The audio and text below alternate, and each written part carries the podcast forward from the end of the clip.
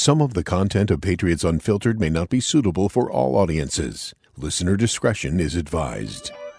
The world's original podcast. Welcome to Patriots Unfiltered.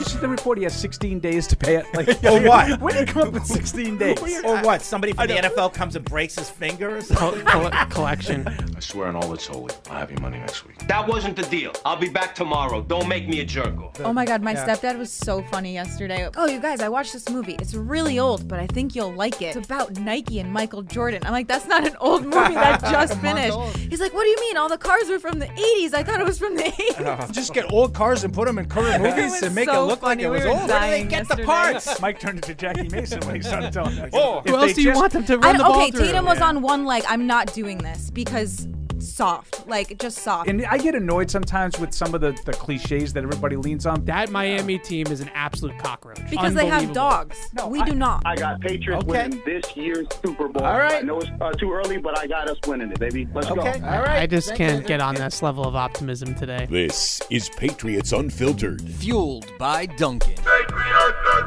All right, welcome to Patriots Unfiltered. It is Thursday here at Gillette Stadium, and uh, it's video day. Surprise uh, return. Just for walks you. I right was not expecting What it. what Right in timing? The start. yeah, I no, I had a doctor's appointment, eleven fifteen, and I'm here. Wow. Wow. Got all checked out? Yep, I'm good? all set. All right. Obviously, you did a lot of lying if they let you out. No, that no, I had like I've had like ringing in my ear for the last couple of years. yeah, no, and I blame Paul. and it's gotten last couple of years. well, yeah, and it's gotten worse, and so they did some ear. Did- I'm, I'm By fine. any chance, did it start in 1999? No, I'm fine. Okay, then I'm okay, Deuce. Uh, but you know, so I just wanted to get it checked out. Yeah. All right. Yeah. All right. All Yeah. right. I got my. I had a flat tire situation. and I had a nail. Didn't have it. I had to go get a, a fix there. So you know, getting stuff done. You didn't have the Bridgestone run flat tires. That's what I was looking for. No, Yeah. I, no, I did not. And uh, by the way, if you call Town Fair, they're like, yeah, next week. I'm like, I don't. I, I need a car. Like, I, you know. So I took a local place. And Yeah. Banged it out. Okay, good. Yeah. Thanks. Yeah, what kind of tires did you get? I didn't have to get new tires. Luckily, they just Oh, plugged, they just plugged plugged her it? up. They Okay. plugged her up. Yeah. Anything from you, Paul? Any any hardships? Well, lately? you know, Evan, you know, serious football people like you and I were Yeah. really more interested in the OTA yesterday, Right. but I guess we had to wait till the. Uh, Oh, right. the All Bridgestone All right, right, I, I right, guess right. we'll talk about that. It's Deuce, it's Evan, it's Paul, it's myself. We'll be here until two o'clock talking Patriots and whatever else. But yes, the big topic is we had our first, and mind you, it's just our first full look at practice um, with the OTAs yesterday. And so let's, you know, whoever wants to jump in, give us your thoughts. I'm ready to overreact. All right, Yeah, let's let's go. overreact. I know you love to. Let's not be afraid. Thornton's your man right now, right?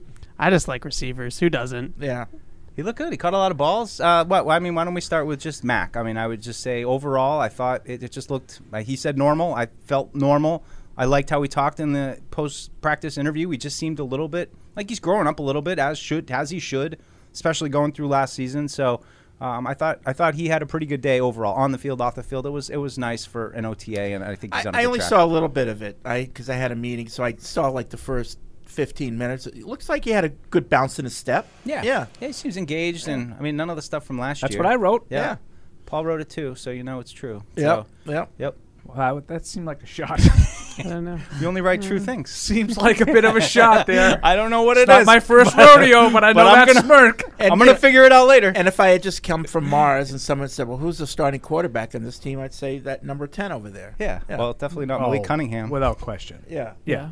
I know there was some um, there was a there was some talk yesterday with some of the recaps from from our colleagues you know, oh, and uh, Bailey Zappe getting his share of first team reps and what? I, I, said I, that? I- yeah um, more than one Really? and it wasn't on the radio it was people on the radio talking about what individuals had written and, and Hmm. yeah I would say that Bailey Zappe was throwing the ball to what we would consider to be starters at times but Mac Jones was clearly clearly like no there was nothing gray in, in, in any way. Uh, Mac was clearly the guy Right. yesterday. Yep. yeah. I And I- forgot and I Bailey did Zappe think- was there. You know who wasn't the guy was McSorley because he was just throwing picks all over the place. They but- should just play that song, the McSorley song. But he, he it was yeah he struggled. He's small. Um, Trace McSorley is pretty small. Uh, that was a takeaway from from that. But I, I do agree with the way the way Mike said it. Um, with Um, just the overall operation to me, and this is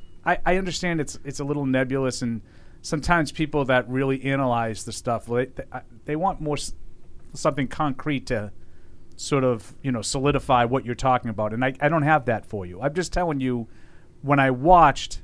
I felt like there was a Christmas to the way that, that everything operated. Yep. Yeah. You know, they, Yeah. they, the, they were calling the plays. They were breaking the huddle. There was no, no, no, no, no. Kendrick Bourne, you need to come. You're not, you're not in that slot. You're in the oh, slot on this. There was none Yeah. of that. The plays just ran, and I understand that they're all designed. I, I will go back to the first OTA and the second OTA we had last spring. The offense looked excellent. The offense didn't look like a disaster until training camp. So these, I understand, these practices are designed for the ball not to hit the ground a lot. That's the way it's supposed to look. But I just felt like the way it looked was different than last year, if that makes any sense at all. And I understand if you want to call me a fraud and say, well, you're just saying that because Bill O'Brien's here and you never thought, you never gave Matt Patricia. You're right. I didn't. I didn't think it was going to work last year, and I do think it will work this year.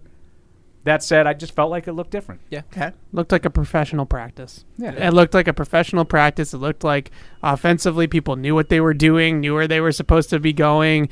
Uh, obviously, we can talk about some of the, the dressing up of the plays that Bill O'Brien was doing, which I, I thought was exciting. And overall, it, it just it ran a lot like a Josh McDaniels practice would have ran a couple years ago or uh, other experiences. And the other thing I think that really stood out Paul just kind of mentioned it there was there wasn't a whole lot of coaching in between plays and co- and like th- it wasn't like Bill O'Brien was standing in the middle of the field while everything was going on around him and correcting guys every single uh, timeout. He was actually on the sideline for a lot of the team drill portions, calling the plays in, rating the plays in with the walkie-talkie, and with him and Bill were very hands off. You know, Bill didn't really say anything Well, to anybody. That was whole as practice. hands off as I've seen All right, Bill so- in a long Yeah. time. So let me ask a question. You know, so they've had how many practices before this? Not very many. Couple. think Right, few so- last week. I think Like, only two. How do you, like how did they get on the same page so quickly? I, I I think that there's a, a combination of things like the carryover from McDaniel's. I think is is there for a lot of the guys that were here in 21. So uh, you're talking about a lot of the guys that were out there. Honestly, you know Kendrick Bourne, uh, Mac, obviously some of the offensive linemen were there in 21. So I think there was a little bit of that going on. That the language and, and the lingo was pretty similar to what they were used to. But overall, that was what stood out to me from an operation standpoint was this just the cleanliness of the whole thing and and also second to that just the fact that there wasn't a whole lot of in between coaching going on and and that usually when we get yeah corrections. And when we get into training camp that's usually uh, what they do towards the end of practice. They'll always basically make it a game situation where the coaches go to the sideline. You know bill kind of waves the a flag and is like hey we're not good let's let them go. Well, I you think- know and I- there was still there was already stuff like that going on. Do you think there's any chance that as early as February, these iPads have be, you know, have been populated and it's been made clear that by the time you get here, we expect you to know a cert a certain amount, and it's it's all on your iPad. Start studying now, even though we can't get together officially. Um, and here's what you're going to, you know, maybe that part of it is more buttoned up than it was last year when you had two guys who, possible. who were probably still working on figuring this it stuff. out on the right, fly. Right. Yeah, that's. Yeah. I, I mean, maybe. I, hard to say. I, I mean, I think Yeah, we'll find out I when we get to like, you know, mini camp a little bit. Maybe you'll amp the voltage a tiny bit, but it, that'll be really training camp. I think when you really figure out how much they're all on the same page. But just to highlight a couple guys. I mean, Thornton. Or we talked a lot about him the last couple of days. He caught a lot of balls. Looked good. Douglas was very active. I mean, I think that was a little bit Juju not being there, getting getting a chance.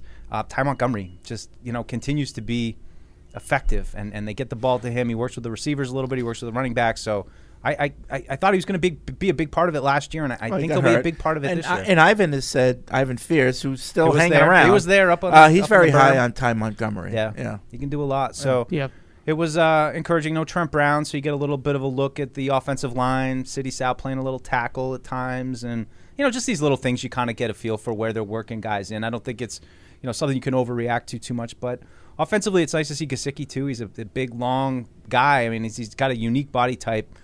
Those kind of things jump out to you when you finally get on the field and you see what these guys actually look like.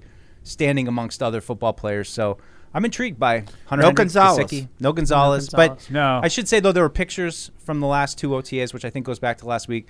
Picture of Gonzalez there, picture of Barmore Well, there. obviously, we Um, have the most famous five Right. second clip in the Right, history of right. clips. Schuster Schuster was, was there. So just some guys that weren't there yesterday have been around. That, But we know. don't get any injury reports. No, no. We're not thinking that he. But they might have been in and out. No, No, it could have been college related. Yeah. Yeah. It could have been college related. He might have had something that he needed to finish up, or actual graduation itself. That's Yeah. that we've seen I looked that, that, happen up actually. Graduation Is at it not? Oregon's next week. next week. So I, yeah, Yeah. I mean, it could be a lot of reasons. Maybe he had to pick up his uh, gown. Um, you know, the your question, Fred, about you know, did they maybe install more, you know, Yeah. quicker? I, I mean, the two things that I would, I, I don't know. We we all, none of us know. Um, the two things I would fall back on is what Evan said about sort of, I think, more of a base familiarity with what they're doing going back, probably s- to something closer to what they've done. That helps everybody, and just the fact that I think. I- I don't. I'm not trying to be mean and disrespectful, but the coach knows what he's doing Yeah. and they were learning. Patricia and Judge were learning what they were doing last year, so you can't you can't possibly be as up to speed when you have your coaches learning what they're doing Right. along Oh, with yeah. the players, Right. as you would be if the the coach absolutely knows what he's doing. And Mac talked about they absolutely have brought some Alabama terminology um, to the table, and we saw some RPO type action yesterday. Just I'm talking formationally. I'm not talking necessarily execution wise. Obviously, you can't run the ball um, with any degree. They, they did have some carries yesterday, but you're not going to learn anything. But what they're doing with no pads on. But I do think there was some some carryover to what they're doing, and I think they're probably from a uh, mentally most of the players are at a level further along than they were last year. Yeah. I thought one interesting moment. I don't know how much you guys heard or watched of Bill O'Brien. Um, I, I, you, could definitely hear his voice at times, but there was, you know, one play I think they went down the field and he was, you know, very like positive, like that's what we're looking for. You know, just that was what kind of stood out to me. I was kind of waiting for him to yell at somebody or you know get fired up, but it seemed like he was. I I don't want to speak say he was happy with the practice, but it just it seems like things were going the way he wanted them to. He wasn't getting agitated, and neither were the players, and that's uh, you know it all feeds into it. So I just overall, you got that feeling when we first heard from Bill O'Brien this offseason of like this guy's got some head coach mojo. And you know, to Paul's point, he knows what he wants, and the players are, are clearly understanding what he wants, and so it's a good start. It's a good start. You don't want to overreact, but I think it was it was encouraging to see. Any uh, kicker updates? Do we Uh, see any kicking Ryland, action? yeah. Well, Ryland had a pretty uh, good. Yeah, Ryland. Ryland probably would have hit uh, what five of the last six. He hit five in a row into the skinny uprights, and then he missed one that would have been good in the regular uprights, and then he missed one.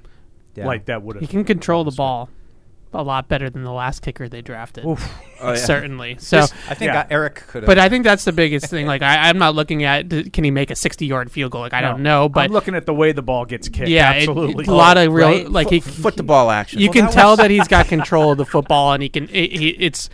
I'm trying to hit the, hit Yeah. this. I'm going to hit it here. You know, like it's not like going like. Rohrwassers was like Right. like I'd, I'd never seen a I've ball never go seen like an NFL kicker.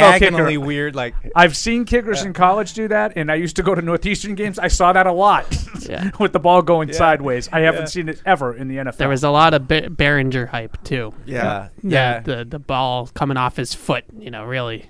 Oh, I thought you Make- meant his glasses. make a those were sound. awesome. I thought Yeah. the other guy kicked the ball pretty good too. Corliss. Yeah, Waitman was that his last name? Yep, Waitman. That's that's the Some one. good hang times yeah, out there. Did Got the Bedard, did stopwatch Bedard have the stopwatch going? I, I, I didn't read any of that. I did read some of that with the Zappe uh, first team thing. Uh, Any indication that they're already practicing drills with the new rule, the new uh, um, Kickoff. fair rule. catch rule and kickoffs? I don't think you. Are you allowed to do kickoffs this time of year? I don't know if you're allowed to.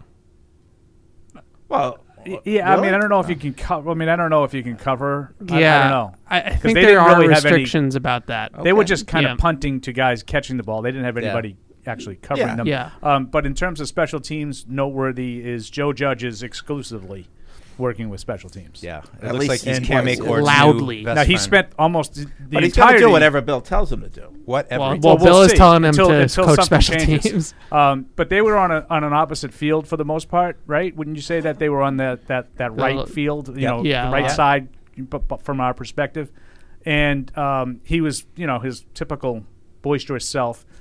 Um, and then Matthew Slater actually talked about it after practice. You know, obviously Slater loved having him as a, a special teams coach, and he's looking forward to getting back into that.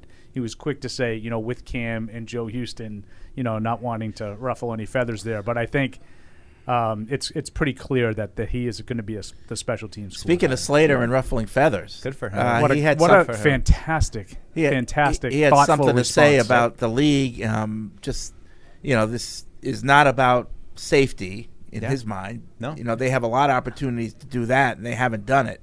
This is Just more. He thinks getting rid of the, the, the play. Yeah. Well, I, I just love the way he said this has nothing to do with player safety, and he went through a lot of different things that would show you that they're, they're not concerned. And then he came flat out and said it. It's basically, and I'm paraphrasing what, what he actually said about the league, but it's it's for you. It's so they can show you and Right.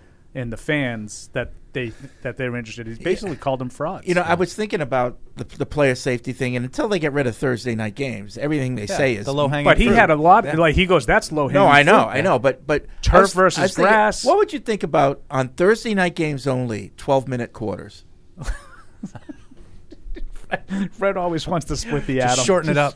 Just You know, just get rid of the games at that point. twelve minute quarters for I Thursday I told you, night if you really want Thursday night football, there's a way to do it without making it a strain on the players. Right. And you just lead into every Thursday night game. The teams are coming off a bye. Yeah.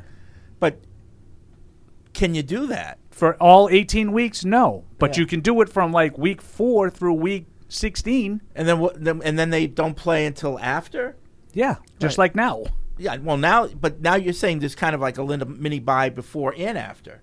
Right? Yeah, well, Is that would be the weird saying? part. You'd have a No, bye, and you'd then have you'd a bye 10-day before, break. and then Yeah, you'd a have 10-day. the regular, what you have now, after. No one ever plays Thursday and then Sunday. No. Right. Oh, I see what you're saying. Yeah. They'd have. I mean, the bye would. You'd have a week off, then you'd have another. So I mean, Right. it would be kind of on an island there in the middle. So, like, if let's say bye start in week five, right? So you have two teams on a bye in week five, and in week six they play on Thursday night. So now they had the proper rest to get into that game. Yeah. It doesn't work perfectly because you can't have a game every week, and I understand it's all about money for them, and then they would never do it. But if you really wanted Thursday night football and you wanted to try to make it a, little bit better for the players, less wear and tear, that, that there is a way to Yeah, do it. You should never have a, a But- Sunday Thursday game. But Goodell, as um, as Mad Dog likes to call him, Goodell, um, he he tells me that there's no data that suggests that, that injuries are any any more significant on Thursday nights. And I, I would just say, does that data include guys that don't play in the game because they're not ready after a Sunday game to play? They can't Uh, post right. on Thursday Uh, nights. Isn't it also just like the quality of the play, right? Because these guys are just worn down, so it's not the same. It just doesn't. Well, it- you can just tell that it- aesthetically, it It's doesn't look as spoken from a guy who's never played football at that level Yeah, and, and- what Yeah. it takes to play football at that level. It's disrespectful. and unfortunately, he had, and I know, I, I think the Kelce brothers have both said that they love Thursday nights because it's it's perfect the way it's set up. You play on Sunday, you have walkthroughs, no pads. It's uh, no, you know you just you play in the game on Thursday, and then you get a, a mini bye after it. And as long as there's enough people like that that that speak that way, they're gonna they're gonna get away with it. yeah, I guess, but Good for I Slater. I mean, he's a good voice to say all those things too. Just as a, I mean, is he, at this point, is he the longest tenured veteran in the league? I mean, he's got to be close to it. So that's good. yeah, God, was he good though? Listening to him talk like the, like he was so measured. It wasn't a rant. It was so measured and thoughtful Mm-hmm. that you couldn't help but take it, you know, take it to the bank. And and I I don't have a problem with the touchback rule, but I do have a problem with them saying that it's in the name of player safety. Right. Like that's and, that, and I think The, that's um, where where Slater's coming from. the returner on the Cowboys, who I can't remember his name off the top of my head, he was uh, the Pro Bowler in the NFC for returners last year. He was like, "I'm not fair catching it. Like that's my chance to shine. Like I'm not." you know, he said that they had the same rule in college, and he never fair caught it in college. So I, I'm still waiting to see. I know there's a lot of we get questions every week in the mailbag. What's this mean? What's this going to mean for roster building? Bill was asked about it yesterday. I'm still waiting to see how many guys are actually going to fair catch it in season before we overreact because like Marcus Jones, do you want him to fair catch it or do you want him to return it? I want him to return it. I just right? think I think what it's done is it's probably taken away the you know the chip kickoff. Like we're going to just sky it as high as we can. Right. Try to land it at the ten yard line because that's going to get. if fair if the caught. guy's got a good enough leg where he can get hang time and put it inside the ten, you're going to have to fair catch it. but that's difficult to do off a tee. Yeah. Like it's one thing to punt it Yeah, like that, but to do it off the tee, that's harder.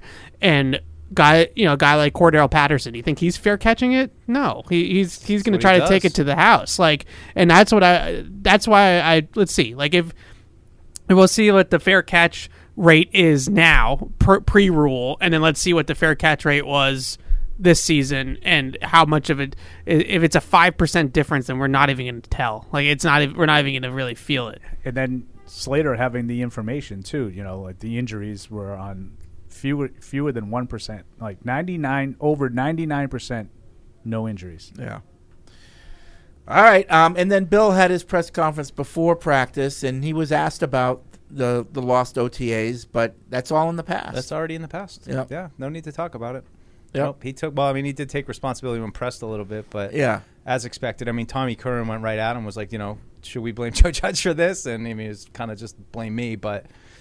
Yeah, we're off. We're off with the uh, with the Bill press conferences and everything. Give a nice wave to the camera. I, thought, I saw that that at the beginning. That was nice. the beginning was as that was as much smiling as I, I Yeah. think I've seen him it's kinda do in a long time. Maybe it's the off season. You know, Yeah. it's no pressure right now with games and stuff like Can I, can I bring up one more thing though? I just I gotta say something Bring about up as many things as you want, Mike. about Cam Achord because I just feel like all of a sudden he's got like a, a- like a monitor. Like I feel like it's one of those situations where like, Demoted. yeah, like and now and now well we're gonna now you got to be under this guy. Like I don't know. I just wonder what his what his headspace is like right now because that's got to be a tough position to be in where you've been running the show for a couple years and now you've got a, a, a big personality. I'll say you know kind of looks like back in that mo- fold running all things. right. He'll be running the offense by, by week three. but I, I, I do wonder that, and uh, and just the defense. I mean, we haven't really talked about Yeah. the defense at all. Um, I haven't gushed about Taekwondo. yeah, I want. I want. I, go- I'll set you. I'll set you up for Mapu gushing too. Um, But I thought their their depth just stood out in the secondary to me. Like we without Devin, they've got some experienced guys back there. I know nobody wants to hear you know Myles Bryant was out there starting, but you know look, he's played a few years here. He knows what he's doing.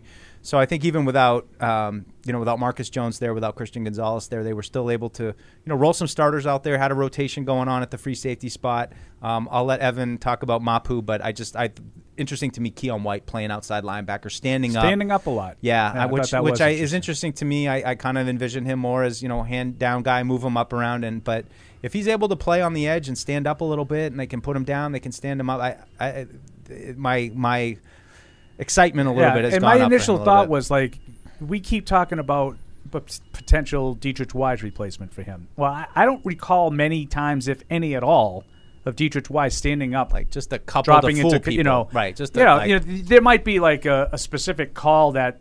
You know, We're gonna try to for, get him. You know, Yeah. this defensive end because what we're doing, he's got to drop into a zone over Yeah. there. Yeah. But I thought Keion White was more linebacker yesterday than defensive. well, end. you know, it's it's interesting because you know, which they- I wasn't expecting. you know, they've done neither. this a lot in the spring, like just to see what a guy looks Yeah, like. that's important. Cerebrally, absolutely, in a different position. You know, we know he can play inside. We know he can play hand in the dirt outside. Let's see what he looks like and how he reacts. It's a great point, to do this position. Great, great you know? point. Especially with what he's trying to do, which is playing on two Yeah. feet, and how natural does he look? I mean, they praised how smart he is, but is he comfortable? Is he athletic? I mean, how how good is it? Is it a guy that, or he can occasionally drop when we need him, or is he?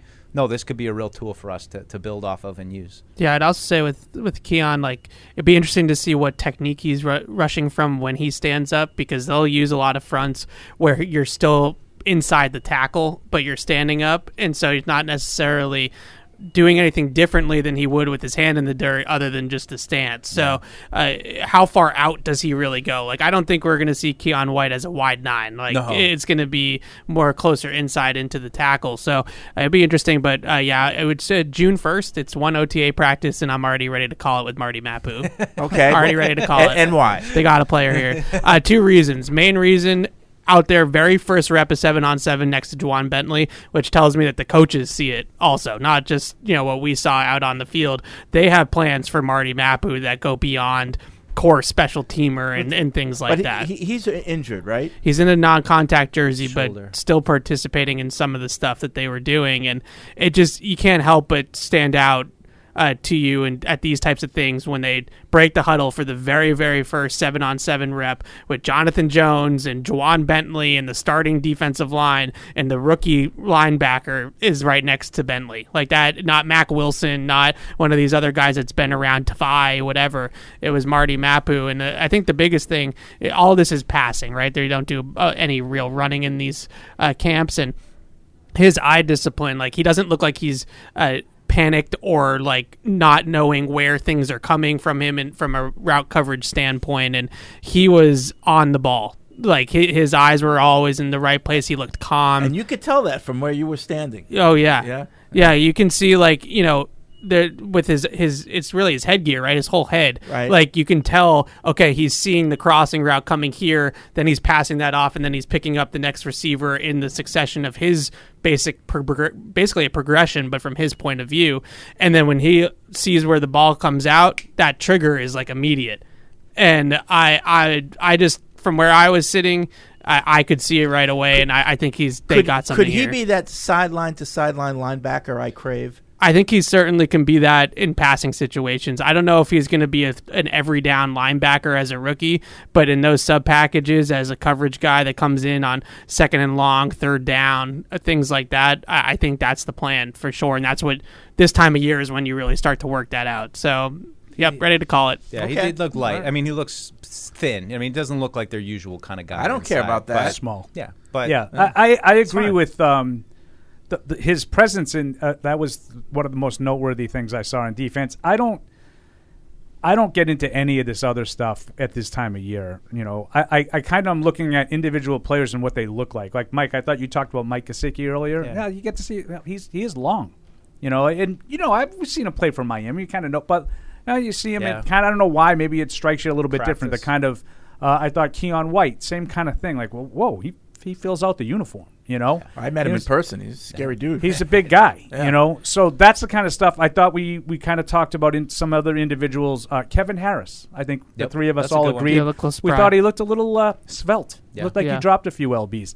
He's listed ex- exactly the same as he was last year. We'll see if we get updates as the summer goes on with, with some of those numbers. Um, but I thought he was, was quick and looked uh, and looked quick uh, looked good. I yeah, thought I thought he looked quick. I you thought know, he looked. I just, I mean, not talking see a lot about performance because I think a lot of this, and this is why, and this is not to take a shot at Evan here with with Mapu because I think it is absolutely noteworthy, and I included it in my blog too that he was out there with Bentley right away. Clearly, they have designs on him beyond the special teams thing that I think he'll end up being. Um, but I think a lot of this stuff that they do at this time of year is very scripted. Oh yeah. And I'm not like that's why I'm not. Bill says all the time, it's not for evaluation. You know, Right, it's, it's it's all it's all teaching. teaching. And the other thing that Fred brought up earlier with, you know, how Bill likes to start guys doing different things. I think that, you know that that's certainly a possibility for Keion White. Certainly a possibility for Sidy Sow. You know, like I, I, I'm pretty sure he could play guard. Let's let's see if he can actually play tackle. You know, whatever. We'll line him up out there and do some of those things. And then Bill, um, yesterday when he talked to us before we went out there, he really specifically said how much you know changing and mixing and matching they're going to do. You know, guys might be out there together for one play, might be five plays. Don't don't read anything into it. So I'm trying to listen to him. I always say go by what he does and not by what he says, but I'm trying to do both at this time of year. But without question, what what Evan's talking about with Mapu is it was noteworthy just because I, I think exacerbated by the fact that he's wearing a red non-contact jersey. So he, you know, he's not even fully cleared yet, would be my guess.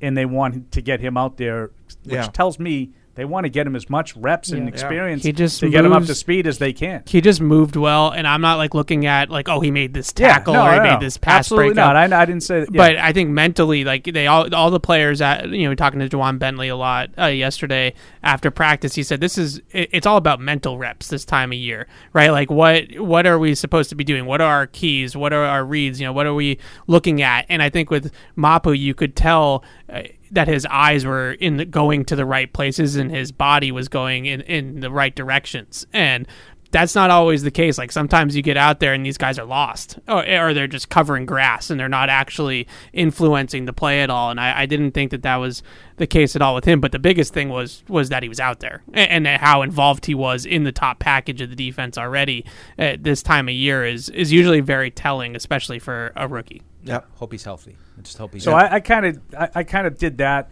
that sort of disclaimer because at this time of the year, the three of us are you know we, we kind of get inundated with you know. "Oh, wh- what about Tre Nixon last year? Like, I totally get Yeah, it. I yeah. understand. Yeah. I, we understand what this time of year is. We're just trying to tell you what we saw yesterday. Yep. Uh, you know, and these yeah. are some of the guys that stood out for us yesterday. Yeah. In Max post uh, practice uh, press conference, he used the phrase "We're on the same page" at least once, maybe more. Uh, I don't think that's any uh, coincidence. Normal. I think you know, Calling it normal was the big one. Yeah. I- yeah. my takeaway was the word trust. Yeah. Yep. Trust. Four times. Yeah. There was three trusts and a trustworthy. Yeah. Um, I went back and looked because that, that kept ringing in my ear, and, and I think I think the message that he was trying to portray yesterday was that he's trying to earn back the trust of the locker room and the coaching staff, and in turn, I believe he's also saying, and I need to learn how to trust them because Yeah. I didn't last year. Yeah, it's a two-way street. It's a two way street. Yep. The clean slate is a two way street. In a bad relationship, you've got to learn to trust again, right? We've all been through that. So No, uh, Mike, what are you trying to say? So as a result, Sports Illustrated has come out and said that the Patriots are going to win the AFC. I know, East. Connor Orr. Let's go. Have you seen that? Let's go. If that, uh, that guy's special. if OTA practices translate for that Tyquan. Thornton, then, Yeah. then maybe. Yeah. Um, Well, at least our quarterback is out there. The Jets quarterback isn't even out there yet. dude, he's too busy going to Taylor Swift. Yeah. Uh, Boutte. I, I, just a quick comp. I mean, we saw a lot of Douglas Yeah. yesterday. Not a lot of Boutte. Yeah, and I would also like temper d- expectations for Demario Douglas for the time being. He, the people that he was out there with is important as much as the fact that he was out there. It's great that he was out there and that he was involved and, and they were trying to get him up to speed in certain things that he's going to maybe be doing down the road, but d- let me just say this: when you're out there with Raleigh Webb, and that's and and that's who you're going was- through the rep with, Yeah, yeah. like that. That I think is an indicator that let's let's tap the brakes a little bit. Like if you want to get excited, get excited about Tyquan. Like the you know a guy like Demario Douglas for right now is still in that OTA rookie OTA phase for me. We didn't get to see Raleigh Webb last year because he came in the middle of the year. But I, Yeah. my reaction was like, "Oh, he's a receiver." Like I had no Yeah. idea he was like I like he was one of So those it's special funny teams because- guys Hi, I'm where- Raleigh Webb. If you're looking to insure your home car or boat, I, I mean, that's what it is. I, the other thing, though, I just wanted Yeah. to, to, to say, though, is, uh, you know, maybe the experience at the Shrine Bowl helped Douglas a little bit. Yeah, And, like, he absolutely. maybe just has a little bit more of a grasp of what's going on at this point. Because I did see some good things out of, out of Boutte just in some, of- you know, you catch some of the videos and uh, after practice, the things you might have missed. But it was weird because the long, long portion, we're like, we're seeing a lot of Douglas out there, but where's Yeah. Boutte been? We haven't really. Yeah. he- I don't know if he's in 100%. Yeah, that's another potential factor, too. There's Yeah. all the landmines we're trying to like negotiate around Yeah. OTA practice of injuries and you know I no look. I, I thought that Douglas Douglas did what they asked him to do. That it, it wasn't like he went out there and you were like, oh my god, this guy's going to be a star. But he he he was where he was supposed to be and he caught the ball right. And I think the one thing that we knew he was small. Uh, but I, I, I wonder if you know, sort of like a slot, like almost like how they're envisioning using Ty Montgomery. Uh, I, like that might end up being where he is long term, is more of like a slot, a gadget, even- gadget maybe slot. even out of the backfield a little bit. I, I do wonder with his size if he's ever going to develop into a true down the field receiver in, in the NFL, um, like he was in college. Uh, but he still got that juice to be able to d- add some things underneath the defense that might be important. Like if you get him matched up in space against a linebacker, like coming out of the backfield, like he's going to win that matchup. So uh, we'll see. I, I'm in, intrigued, but I, I would just mention with the receivers they only have like six guys out there right now because Juju wasn't there. Um, so Raleigh Webb has to take reps at receiver. They're a little thin there, and I know everybody's gonna go to DeAndre Hopkins and be like, well, we we, we might not be thin there, right? But uh, I I think that even just adding another body there for training camp is in play. I think they only have like seven guys on the roster right now at that spot, so they're a little light there right Are you now. were you counting Malik Cunningham as a receiver? I guess we are now. But like, are we counting Malik Cunningham as a receiver because that's actually the plan, Right, Or, or they because just they just don't guys- have any yeah, receivers? right. Like, it, it, they really don't have a ton of wide receivers for this time of year. Yeah, that could be another one of your things, Freddie. Yeah. Malik Cunningham, you know, they probably think he's going to be perfect for a scout team quarterback, right? So Yeah. let's see if he can give you anything as a receiver. I, I, See, I, I that don't know. seems like the theme that we're kind of tying all together. Is now is the time to just kind of put guys in positions. It and just always see has what their been. Brain why why not? Why are they gonna stop now? They've You know? Always the, done it. The Eugene Wilson year. You know, he played, and I always forget which is which first, but he played corner, corner in first, college. yeah, and then and s- they, I mean, or safety in college, and they put him at corner in the spring and completely switched it when the season started. So it's like, know? what? Which of these things are going to stick? because we training know you can do what Brandon Meriweather was the same thing. He played both, um, and then you figure it out. You know what what's uh, what he's more valuable at. Yeah. All right, 855 PATS 500 is the Ace Ticket Hotline. Web radio at patriots.com is the email address. Let's get to some of the phone calls here. We'll start with Patty and Agawam. What's up, Patty? What's up, gentlemen? Hey, Patty. Uh, so I wanted to touch on a couple things. First thing, um, Evan can corroborate this because I said this two weeks ago on Catch 22, and I'm not overreacting to from what I read yesterday, but I did predict Mac Jones to be the breakout player of, of this year for the Patriots team. Okay. And um, Paul, you you kind of touched on what he was saying last year, and one of the things he said last year about the coaching staff was we're all learning together, which is you know kind of ominous if you think about it. And um, just hearing him talk and, and talking about you know, how he how there is trust and and it, everyone seems to be on the same page. I mean, it's refreshing. There's a clear Yeah. delineation now. Bill O'Brien will be the teacher, and Yeah. you will be learning. I didn't take uh, his press briefing as being as uh, overly positive as everybody, as a lot of other people did. Let's put it that way. Mac, Mac Jones? Yeah, I thought the first thing he said he was referencing like you know, oh, it's, it's normal now. Like uh, he's still talking. That's about, positive. Still talking about last year. Like I know, but if he thinks it's normal and if he's happy, that's that's half the Yeah, job. I don't know. They You know, don't I want him to talk about next last year. Then maybe the head coach should stop talking about last year. Well, the head coach said that's in the past. Said it about seven times yesterday. Um, it, it actually was like yesterday, Bill. You, you- you know what they say? Happy QB, happy life, right? All right, Patty. I don't know what you're. I mean, that's there. the yeah, the whole like breakout thing. I think Mac Jones will be much better than he was last year. Like, does that qualify as a breakout? Like, Depends I on mean, if he was better than 21. Are are we saying like no, he's going breakout he's is going to breakout is four thousand yards and over thirty touchdowns. or or emerging as one of the better quarterbacks in the league? Yeah, Like, Yeah. yeah. Yeah, I like. I think if he returns to what he was, it's not No, really a that's breakout. not a breakout. But he did mention, and I think the best part about the presser for him was that he did mention that he's going to be a sponge and that O'Brien has been to all these different stops, and he put O'Brien with Steve Sarkisian and Lane Kiffin and like some of the other, you know, really big time offensive Yeah. coordinators. the guys he respected. Yeah, he didn't. I mean, he was talking about Alabama at the time, so he didn't mention McDaniels, but I'm sure he would put McDaniels in Yeah, the same. he did mention category. Daboll in yeah, that. Daboll. Uh, it was another one. Uh, Mike Locksky, who's a, a, a big time offen- offensive coach. Um, so he mentioned all these guys in with the same breath of Bill O'Brien. So I do think he totally is embracing and understanding. Like I'm not going to be coaching anybody this year. Like I'm not going to be telling anybody what to do. Like this That's is how I took it. Yeah. Yeah. Well, you just think as a quarterback, you take normal for granted sometimes that your offensive coordinator knows what he wants to do, has a vision for the offense. He can tell every player what they're supposed to do on a play. Versus you come into a year where you're like, I don't think our coaches Yeah. have a vision for what they want us to do. So I, I think from that perspective, it, it puts a little bit more uh, into perspective for me. Of what He, he, he also going mentioned that year. Bill O'Brien commands the room. Yep. And like Yeah. the way he runs the room is is You can impressive. tell there's nobody who's going to like screw up route spacing Yeah. with Bill O'Brien's watch. Yeah. You know? Speaking of that, um, I thought Kendrick Bourne was was um, much more active um, yesterday too. Did drop a ball up the seam. Yeah. He did. Yeah. He did. with no contact. Yeah, you just I just wonder, you know, what's going to carry over the with footsteps. Uh, let's go to Todd, North Carolina. What's up, Todd?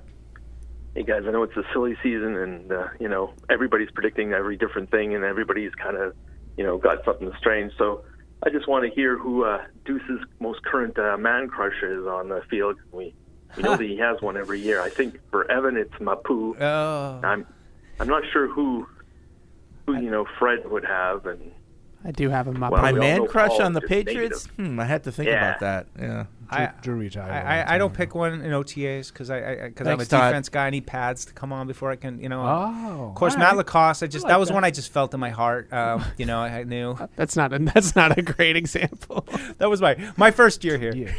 Two years. my first year here. That was who I got painted to. But I think probably at this point Keion White. But I'm definitely interested. I think I think Keion and White filled out a Gonzalez. uniform Yeah. He I filled out a uniform. I was going to say, you know, Keion White could be the guy. He's got to earn my Yeah. crush. Oh. Yeah. Uh, I'm but sure right, he's going home to work. yeah, that right. Right now, I, I would say Christian Barmore. I, Yeah. I, I thought about him too. I mean, he wasn't Yeah. there, but I, I just a guy that could really provide a boost that I don't think people are really Yeah. anticipating. So now we're talking about players like ability. Like, Yeah. I think he's talking about like your Derrick Just Henry like a thing. stupid, Oh, like a stupid player. You're like, Whoa. oh, boy. Who am I attracted to? I, Yeah, actually, like- can I can I like- can I amend like this? Mike. Can I amend this? Can I put it made a B? Baringer with the glasses. Oh, okay. I, I'm all. I'm. I think this is hilarious. Hot like I'm and like, bothered by we it. got one. We got a punter with glasses on. I'm ready to go. I love it. Well, you know, Brandon Spikes not here anymore, so who? I like athletic people. I like people that move well, Me too. and that's why Mapu and, and Tyquan gave me a little Gonzalez. little Taekwon Mm. yesterday. The dynamic element um, you know, is what I I'm attracted to too. But yeah, you know, I thought the two second year running backs, both of them, Harris and Pierre Strong too. Yeah, Pierre Strong caught a number of passes yesterday um, in different formations, some screens, some A lot short of screens stuff. yesterday. Well, I mean, what did you think, Evan, overall yesterday? of Just what the offense was working on because it seemed like a lot of misdirection, a lot of like you know wide receiver screens. Uh, you know, just not like conventional kind of stuff. Just seemed like more So- special. In the interest of not giving too much away, so that Bill O'Brien doesn't get mad at me, uh, I think the biggest thing that you saw was the s- the screen periods that they were working on were clearly working on building those foundational elements because they're going to have complements Yeah, off off of those plays. So my guess is is that some of the screens that we saw yesterday are going to be attachments to RPOs, and then they're probably going to then once you get the pads on and you add the offensive line to it and you add the run game to it, now that's where it all starts to build out from there. Uh, the other thing that I think really stood out was the amount of motion uh, that they were using, not shifting, but motion at the snap. Uh, more than enough times where they, they were motioning guys using that orbit motion when the player goes behind the quarterback and then coming out through the other side of the formation, which obviously create stress on the defense. You know, you go from this is a two receiver side to now it's a three receiver side, and how are we going to cover that and react to that? There was some play action, some under center play action going on, but it was screen, it was quick game, it was under center play action, and that's what we all want to see. I think from this offense, I think we want to see those three things: get the ball out, take your your calculated shots down the field. But I think one of the biggest differences between this practice and practices that we saw last year, there wasn't a whole lot of holding the football. Like it, the quarterback wasn't patting the baby in the pocket, staring like looking around like this, and then you know, we, how many times did Mac Jones throw the ball away? In practice, And that's a really year? good point, like too. in practice, you're throwing the ball away. Early uh, earlier in the show, I had mentioned that I thought the offense looked looked you know pretty good last spring too. But that's one area that was different. Is I think a lot of those deep balls to Tre Nixon that we talked about were plays that we all kind of looked at. I'm not sure they would have been able to get. There wasn't really any of that yesterday. Now there wasn't anything really down the field. They had one deep seam route um, to Thornton, I think, that took a little time to develop. But I agree with Evan. I didn't think the quarterbacks were holding onto the ball, patting it a lot, and you know having a hard time finding someone. They did occasionally, but not like last year. I think that might have been a difference between the actual execution of the plays from this year to last year. Yeah, they had one play in particular, the one that you were talking about earlier, where Bill O'Brien was applauding what was Yeah. happening, and they motioned Tyquan over to that side of the field. And I, what I think he was uh, applauding was that the routes got up the field and they were covered, but they they gra- they brought the gravity right. They they brought those guys up the field, and instead of sitting there and waiting and waiting and waiting to see if the routes down the field were going to develop, Mac just dumped it off into the flat to Tyquan, who had space with just one guy over there that he could make somebody miss and turn up the field. And that the timing of the play and the spacing of the routes were what I think Bill O'Brien was applauding. You know, that's what we're looking for. That's what we want to do. Even if the downfield shot isn't there, let's we're not going to hold the ball for four seconds waiting for it to happen. We're just going to kind of survive the play. And we did at see. that point. Um, sorry, Evan. No. Um, we did see a lot of you know the two tight end stuff too. Again, not wanting to get into what they were actually doing with that, but maybe more than, Maybe. than we saw last year with uh, with Henry and, and Smith. I think there was maybe a little bit more Henry Gesicki than we Yeah. saw last year. Yeah. We'll see if that continues. Uh, Christian writes in from North Carolina. Uh, Evan is still suffering from recency bias. Let's not overreact to the Tyquan looking good, as we can remember Tre Nixon looked like Randy Moss. Totally tongue-in-cheek thing. Hoping- Like- This is awesome. Yeah. Hoping he does improve this year, but let's relax on the hype of Thornton I'm seeing through Twitter.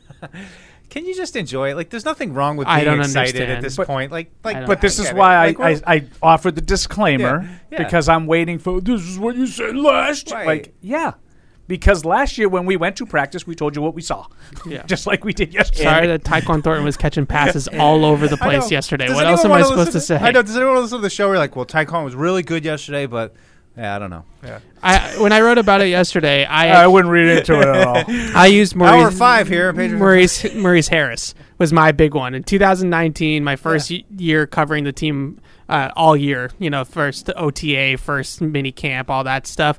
I I fell in love with Maurice Harris. I was like, you know, this guy's going to be a player for this team. Brady's like dapping him up after plays. I thought he was definitely going to make the team. yeah, I'll tell you that. Yeah, and then like in August he gets cut. Not like even- not, not even quite- on not even cut. like the didn't last get close. one. No, Like, you no, like, the first didn't round. even get close. So I get it, but with Tyquan, like that's the 50th overall pick in the draft. Like that's not Maurice Harris. That's not some like cast off that you're trying to make something out of. This is a guy that you are drafting high in the draft with real talent, like with real tools at his disposal. And it wasn't so much like the results of the plays, it was how they were getting him open, like how they were using him in the different ways that they were incorporating his speed into the offense. It's not like, okay, yeah, he caught a deep post in seven on seven. Like I'm not, uh, I'm not like gushing about that. I'm just saying that the fact that they are getting him as open as he was on, like I, I never saw that last year. I never saw a guy five yards behind the defense and nobody within ten yards of him. Like I that that was not happening as often last year. And in one practice, we saw him get open probably more uh, than we saw all down the stretch last year. And so Evan and Mike will make fun of me because I got excited about one play. They just ran like the most routine 12 yard out that you've seen. I know. Yeah. Every football practice you've ever attended at any level, they run that play, and I just think that's perfect for him. Yeah. Like he has to make the cornerback backpedal with his speed. Yeah. So instead of trying to like see if we can outrun five guys going across the field, potentially getting lit up, why not just get a guy on the outside and take the easy first down throws? You know, the drive starters that, that they used to Yeah. have back in the day with Brandon LaFell and those thinking of guys. LaFell, right? You know, Yeah. um, Brandon Lloyd, even even though I couldn't stand Brandon Lloyd, he had a pretty productive season that year. I I, li- I like the idea of incorporating that. You know, if he can catch twenty of those, you know, and then eventually you beat him with double moves and stuff like that off of that. You don't have to send him across the middle all the time. Yeah, that was I think what was the whole thing about the offense was you could see how these foundational plays that they're installing in the spring, the things that they could then uh, evolve off of that Sure. in six months. You know, when it really gets real, and that's I think something that I that we never saw last year. Like there was no Sequencing. sequencing, rhyme or reason, no structure. And now you can see sort of the bones of, all right, this is what they're going to fall back on, and then we're going to build off of that. Uh, Ray in St. Louis says, "Let's overreact." Yeah. um, Yeah. I'm excited to see all the different reports coming from OTAs. I really like how Mac talked yesterday. He sounds more like a, a leader, like he has more swagger, and I'm excited to see the guys rally around him. How did Kendrick Bourne look? Yeah, well, Paul said it. He was active. Yeah, active. I, I mean, I think with Mac too, it just. I mean, I was expecting that this would happen because he's just a kid. I mean, he's going to mature, and obviously the experience he had last year is something that can mature you pretty quick. But he just, it didn't feel like he was constantly running everything through the. Is it okay to say this? Can I say? You know, like he just was conversational. He made fun of Tommy Kern's hat a little bit. Like you know, just you didn't really get that stuff last year. He was just more so in it so you know concerned with making sure he didn't say the wrong thing or you know. So That just I agree with. He wasn't see him- cranky at all. Just to see him get away from that and kind of just be calm and you know responding to questions and, and having a little repartee with the, re- the reporters. Um, you know, I don't know what it's going to mean. I, I still don't. I still have you know questions about the performance in crunch time with him, and you know, is he? But I, I, I have some positive juice going right now, and that's you know all you can ask at this point. I mean, if you don't feel somewhat positive about your team at this point, I think you're going to be miserable all year. You have to have some sort of enthusiasm, at least, for the, the newness of it all. especially with like these young kids who I mean, like you know, Thornton. I know he's a second year guy, but there's still a lot of potential there. I mean, he's you know a kid who can play, and you know, though, to see that player. I mean, if there was one player you said who's one guy that you think if he really popped in an OTA practice, you'd pick it to be, it'd probably be him. Just that's what they need. Everybody's clamoring still for you know DeAndre Hopkins, and you know, all of a sudden, hey, maybe if you've got a guy here that you found last year in, in the draft, that I mean, that's that's way better than going out and getting old ass Well, DeAndre and- and, Hopkins. and it's one thing you can see when they're in shorts is speed. You know, when a guy's fast, he stands out. I, I'll, Yeah. I go back to that Bethel Johnson when he first got here and returning kicks and you know zero to sixty, like he was just different than everybody else. Yeah, the you know? the uh, the clip that we posted on Twitter of the the bomb to Thornton is getting some negative feedback to say the least because it looks like there was nobody covering him. And so it looks like it's against air. So uh, we're hyping up a play against air. It was in seven on seven, and he ran by everybody, right? Right. And in these types of practices, if he wasn't doing those types of things, that would be a major concern because he is a 428 guy that should be doing those types of things when there is no pads and there's no real contact. So if he what do you want us to say? Like if he was getting covered and everybody was all on top of him all the time all practice long, that would have been a bad sign. The fact that he was actually getting open means that we're at least on that baseline. like we were at least past that eye test. well, you saw him uh, dust Jack Jones uh, uh, once off the line. Yeah, right? the, yeah, the lateral movement off the line looked good yesterday. You know, just his press releases and his ability to get off the line of scrimmage. What I thought the route that that uh, Paul was talking about, it, it was you know that had some some some dressing on it, had some seasoning on it. You know, it wasn't just like oh I'm just going to get to the top of the route and like lazily come through this break and run it out. It was I'm going to set up the out in the stem and then I'm going to snap it off and I'm going to create separation, spun the corner around. So uh, those are the types of things that you just want to see this time of year. Let's see what it looks like when the pads come on. No doubt about it, but it's, it's encouraging. Rusty's in Arlen. He says, I genuinely am glad we're back to the overly positive coverage of OTAs like before. I think the wide receiver position will be the most interesting to watch unfold, and especially with Cunningham effectively being a wide receiver, from what I've read. Uh, when Edelman was here initially, what was he doing in camp? Is there a chance one of these rookies or Thornton shows enough to push Parker or Bourne off the roster? Just seems like a bit of a logjam if Cunningham or Boutte shows enough. so, so Evan just said they don't have enough receivers in, in camp. Now we got too and now many. we have a logjam. No, I don't. I don't think either of those guys can. I, Yeah, I- and I- Edelman was a wide receiver um, in his first camp. Now he mostly handled punts. He was returning a lot of punts uh, early on in his career, but he was a receiver immediately. Yeah, go watch his football life. He talks a lot about that those initial days in camp, what Bill's like Yeah. first things saying to him. It's good stuff.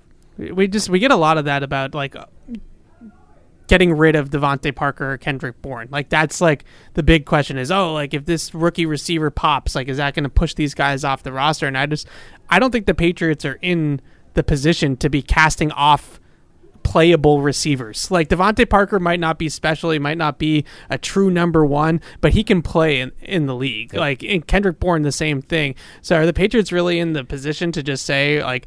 Actually, we're, we're too good now for you, Kendrick Bourne. Like, no, like they No. don't have that kind of receiver. That was the thing, kind of reviewing some of the games again, was that that Parker was really probably the only guy last year that made. I mean, and I know he was hurt and you know he was in and out, but but he throughout the year made some big plays. You know, I, there weren't a lot of them, but I think a, a large majority were, were made by him. I, I I think they hang on to him. Uh, Chris in Denmark wants to know why does it always sound like there's a truck backing up in the background? Because there is A lot of times there there are There's a lot of backing up in the construction going on around here. so Concert setups. Not surprising. Um, let's see. Somebody had an OTA comment.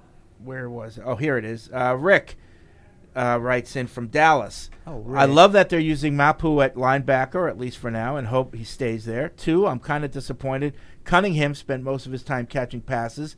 Like Evan, I was hoping they'd use him in a, as a developmental third string quarterback. Well, he did get some development. Uh, three, I love that Mac, at least on the first day, was the clear cut quarterback. remember, it's the first day for us. Yeah, they've- they've had a they've few. been out there. Uh, question: Why keep Joe Judge?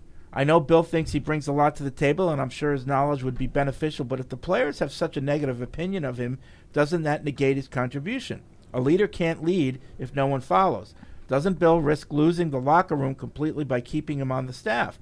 I hate calling for a person's job, but the Patriots' motto has always been the team comes first. At this point, is Bill really putting the team first by keeping him? Well, I think Bill believes that he's a, a, really good coach. I mean, I think you'd have to ask the players. You'd have to truly get a sense of is there lingering resentment towards him, and is his presence even on special teams this season still going to affect people like Mac Jones and Kendrick Bourne and those kind of guys? But I think Bill has too much respect for Joe Judge and is going to keep him in the fold because he thinks he thinks he helps. All right, Paul's food is here, so we'll take a break. And when we get back, more calls and emails here on Patriots Unfiltered. Verizon, the network America relies on, and the official 5G network of the New England Patriots.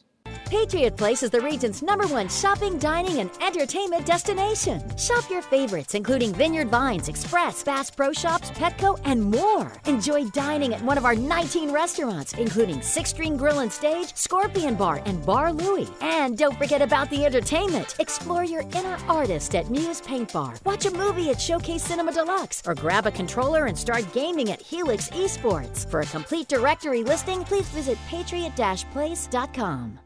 How did Verizon build the fastest 5G in the world? We started by building it right with 5G ultra wideband. Then we gave it massive capacity and near zero lag. And it's not just fast, it's 25 times faster than today's 4G networks. This is 5G built right from the network more people rely on, only on Verizon.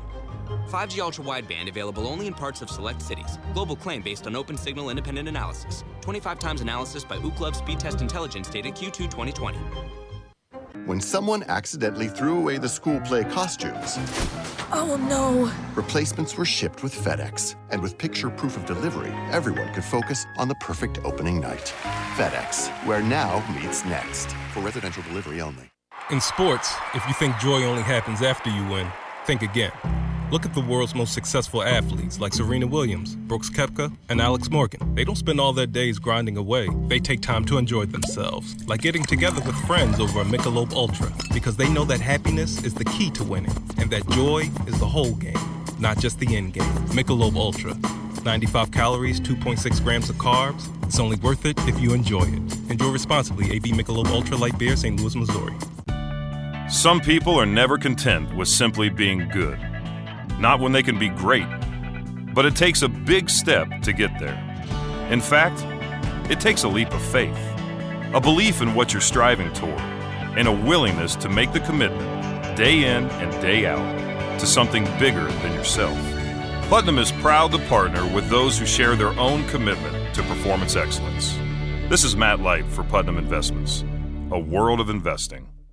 There's no season better than football season. And there's no better place to get in on all of the action than with DraftKings, the official daily fantasy sports partner of the New England Patriots. To add to the thrill, DraftKings has millions of dollars in prizes up for grabs every week. So head to the app now and check it out. If you haven't tried it yet, fantasy football is easy to play. Just pick nine players, stay under the salary cap, and pile up points for yards, touchdowns, receptions, and so much more. There's no better way to put your football knowledge to the test than to compete for a shot at $1 million in total prizes. Download the DraftKings app now and use promo code PATS to get a shot at millions of dollars in total prizes every week. That's promo code PATS to get a shot at millions of dollars in total prizes every week, only at DraftKings. Eligibility restrictions apply. See DraftKings.com for details.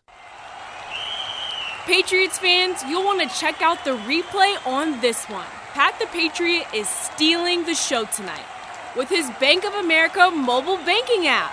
That's right, folks. So here we see Pat cheering, and then whammo! Is that Bank of America life plan? Looks like he's saving up for some big future moves. Planning the next vacay, huh, big guy? And wait, now he's paying back his buddy for concessions using Zelle? No penalty there. Incredible. No way! As if that double move wasn't impressive enough, now he's beefing up his account defense with security meter? Holy cannoli, what a performance! Bank of America's digital tools are so impressive, Patriot fans just can't stop banking. Learn more at bankofamerica.com/banking. You must be enrolled in online banking or download the latest version of the mobile banking app only available on select mobile devices. Message and data rates may apply. Terms and conditions apply. Member FDIC. Want to get into the game? Get coached up at Dean College. Equipped with exclusive academic partnerships featuring the Patriots, Revolution, Providence Bruins, summer baseball, and more, our classrooms are set up for success by learning directly from the pros. Dean College has programs in communications, sports management, business, and marketing with unprecedented hands on experiences. Our students take what they learn in the classroom and put it right to work in the marketplace. At Dean College, our students don't just play games, we run them. Visit us at dean.edu. Verizon, the network America relies on, and the official 5G network of the New England Patriots. Patriot Place is the region's number one shopping, dining, and entertainment destination. Shop your favorites, including Vineyard Vines, Express, Bass Pro Shops, Petco, and more. Enjoy dining at one of our 19 restaurants, including Six String Grill and Stage, Scorpion Bar, and Bar Louie. And don't forget about the entertainment. Explore your inner artist at Muse Paint Bar. Watch a movie at Showcase Cinema Deluxe, or grab a controller and start gaming at Helix Esports. For a complete directory listing, please visit patriot-place.com. How did Verizon build the fastest 5G in the world? We started by building it right with 5G ultra wideband. Then we gave it massive capacity and near zero lag. And it's not just fast, it's 25 times faster than today's 4G networks. This is 5G built right from the network more people rely on, only on Verizon. 5G ultra wideband available only in parts of select cities. Global claim based on open signal independent analysis. 25 times analysis by Ookla Speed Test Intelligence data Q2 2020. When someone accidentally threw away the school play costumes, Oh no. replacements were shipped with FedEx. And with picture proof of delivery, everyone could focus on the perfect opening night. FedEx, where now meets next. For residential delivery only. In sports, if you think joy only happens after you win, think again. Look at the world's most successful athletes like Serena Williams, Brooks Koepka, and Alex Morgan. They don't spend all their days grinding away. They take time to enjoy themselves, like getting together with friends over a Michelob Ultra, because they know that happiness is the key to winning, and that joy is the whole game, not just the end game. Michelob Ultra. 95 calories, 2.6 grams of carbs. It's only worth it if you enjoy it. Enjoy responsibly. AB Michelob Ultra Light Beer, St. Louis, Missouri. Some people are never content with simply being good. Not when they can be great. But it takes a big step to get there. In fact, it takes a leap of faith, a belief in what you're striving toward, and a willingness to make the commitment, day in and day out, to something bigger than yourself. Putnam is proud to partner with those who share their own commitment to performance excellence. This is Matt Light for Putnam Investments, a world of investing.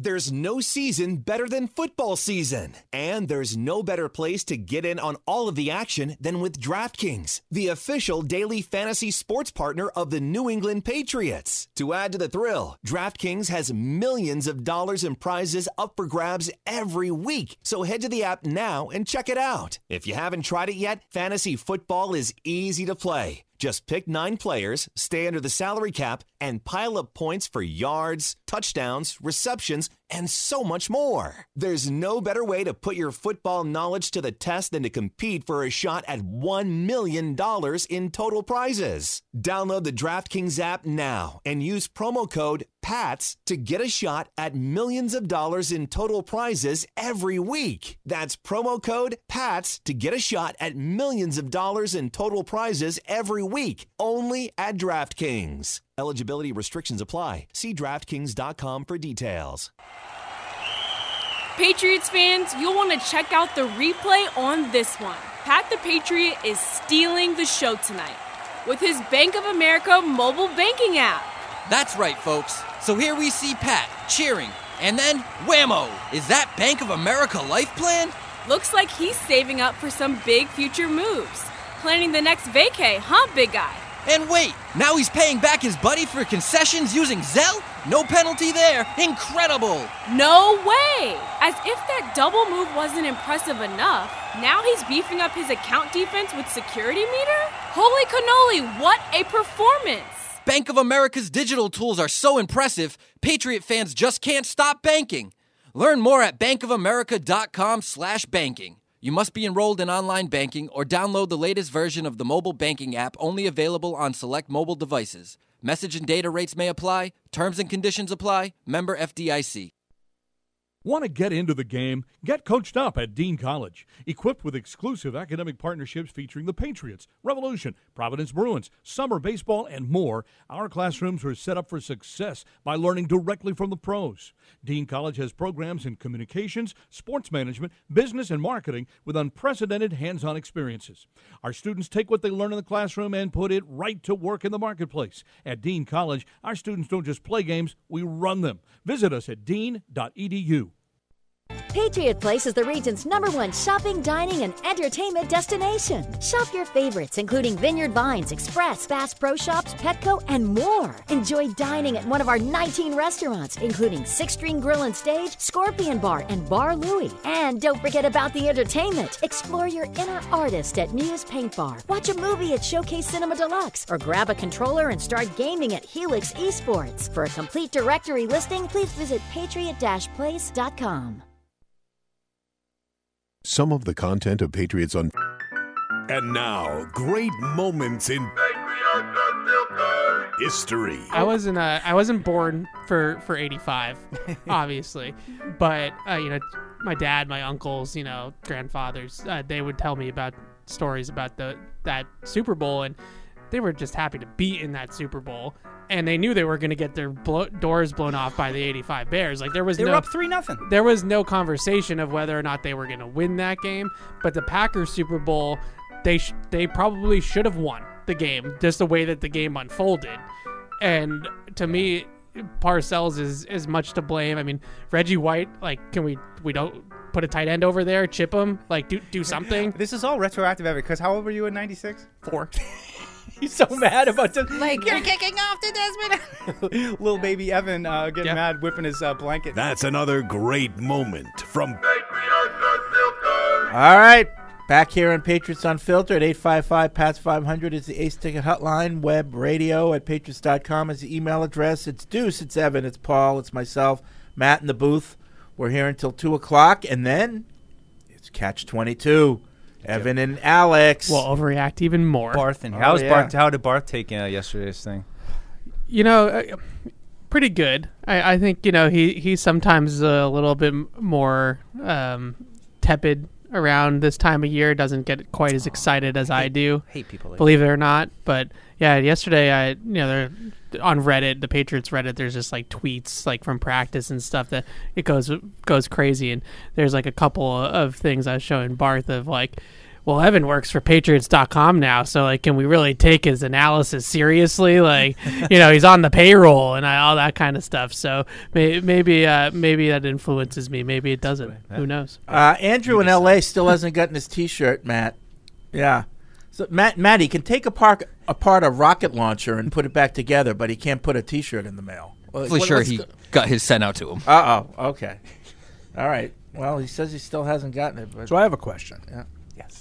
Yes. So on catch 22, do we have catch 14 today?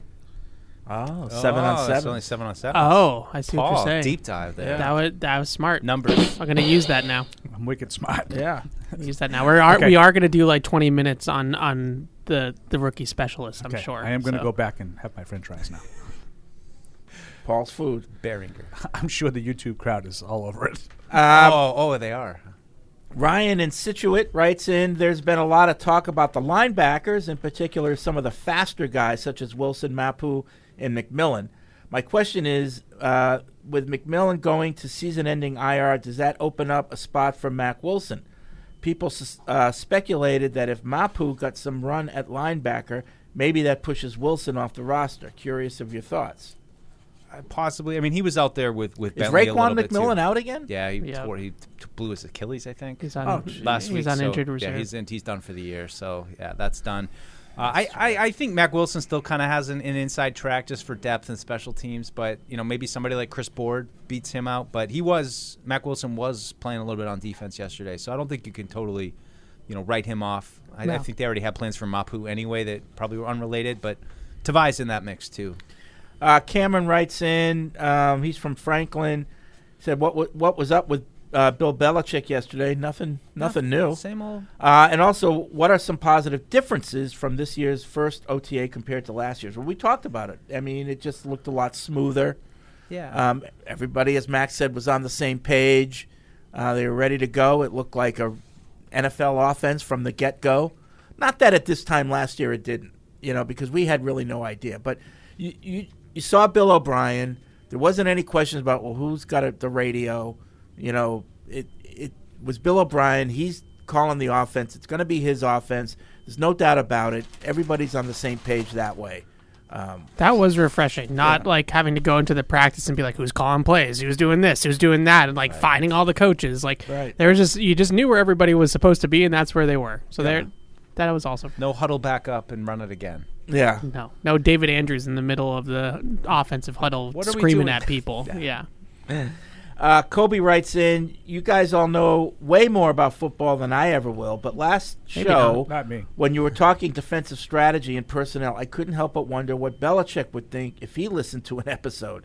Uh, Oh. I, I kind of know what he would say. Yeah, me too. Uh, would he think you are morons who have no idea about what you're talking about, or would he say, wow, these guys make a lot of sense and the things they say are accurate? Probably the first one. Yeah. But it's also, I mean, like it's just football. It's not like this Right, is like it is just football. organic chemistry that you know. You like there's routes that you run and timing. And Well, even Bill s- ta- tells a story that you know, like people call him this defensive genius, and his his father once said, "Genius, all you do is walk up and down the sideline."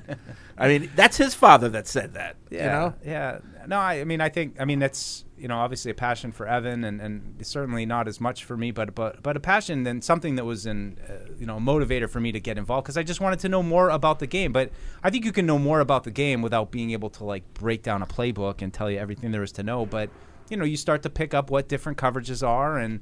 You know, uh, like you know, field and boundary, and you know the strategy that goes behind those kind of things, and you know, I, I just I think it's fun. You learn every year. I mean, that was you know I think what was fun last year about having Evan come aboard is you know you you, you, look at things a little bit differently. Maybe you learn some things, and you know it's, it's just a Well, we, quest the- for knowledge. one of the great things about football, but also the toughest to evaluate individual players, is none of us know really what the assignment is on every play. Yeah, we, right. we, you know, from the look of it, you can kind of guess, but you don't know, like, if a tackle's all of a sudden blocking no one.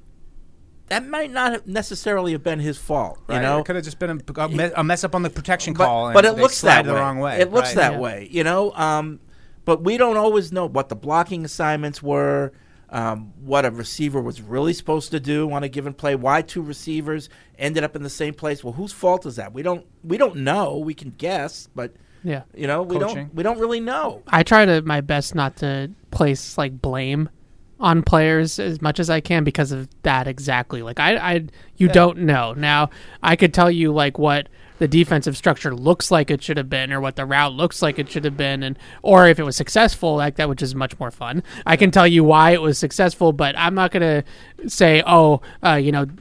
Th- Myles Bryant blew his zone here, or you know Jack Jones blew it here. Unless if it's man to man and he gets beat, he gets beat, right? Right. But you know, in terms of the the nuances, Yeah. That's but that's what makes football so cool. I think. Well, that's and that's why there can be what. 50 people out there covering practice yesterday and, and Right. everybody's you know has, i mean a lot of things a lot of overlap i'm sure people are reading other things but Yeah, you know and there's 90 guys out there, and sometimes you're watching something different, and someone will say, "Oh, I thought so and so looked good doing this," and you're like, "Wow, really? I, I really didn't even notice that guy because Right, you didn't. yeah. You didn't. You weren't watching something that he did." Yep. Uh, eight five five past five hundred is the Ace Ticket Hotline. Let's go to Dan in Florida. What's up, Dan? Hey, can you guys hear me? Yeah, yes, we can. Yeah, hey, how's it going, y'all? How you guys do, how you guys doing today? Good, good. Hey, so I got three things for you guys. I want you guys uh, get you guys' thoughts on these three things. Uh, first thing is, uh, did you guys hear about uh, Rhamondre Stevenson being named to the all, uh, all?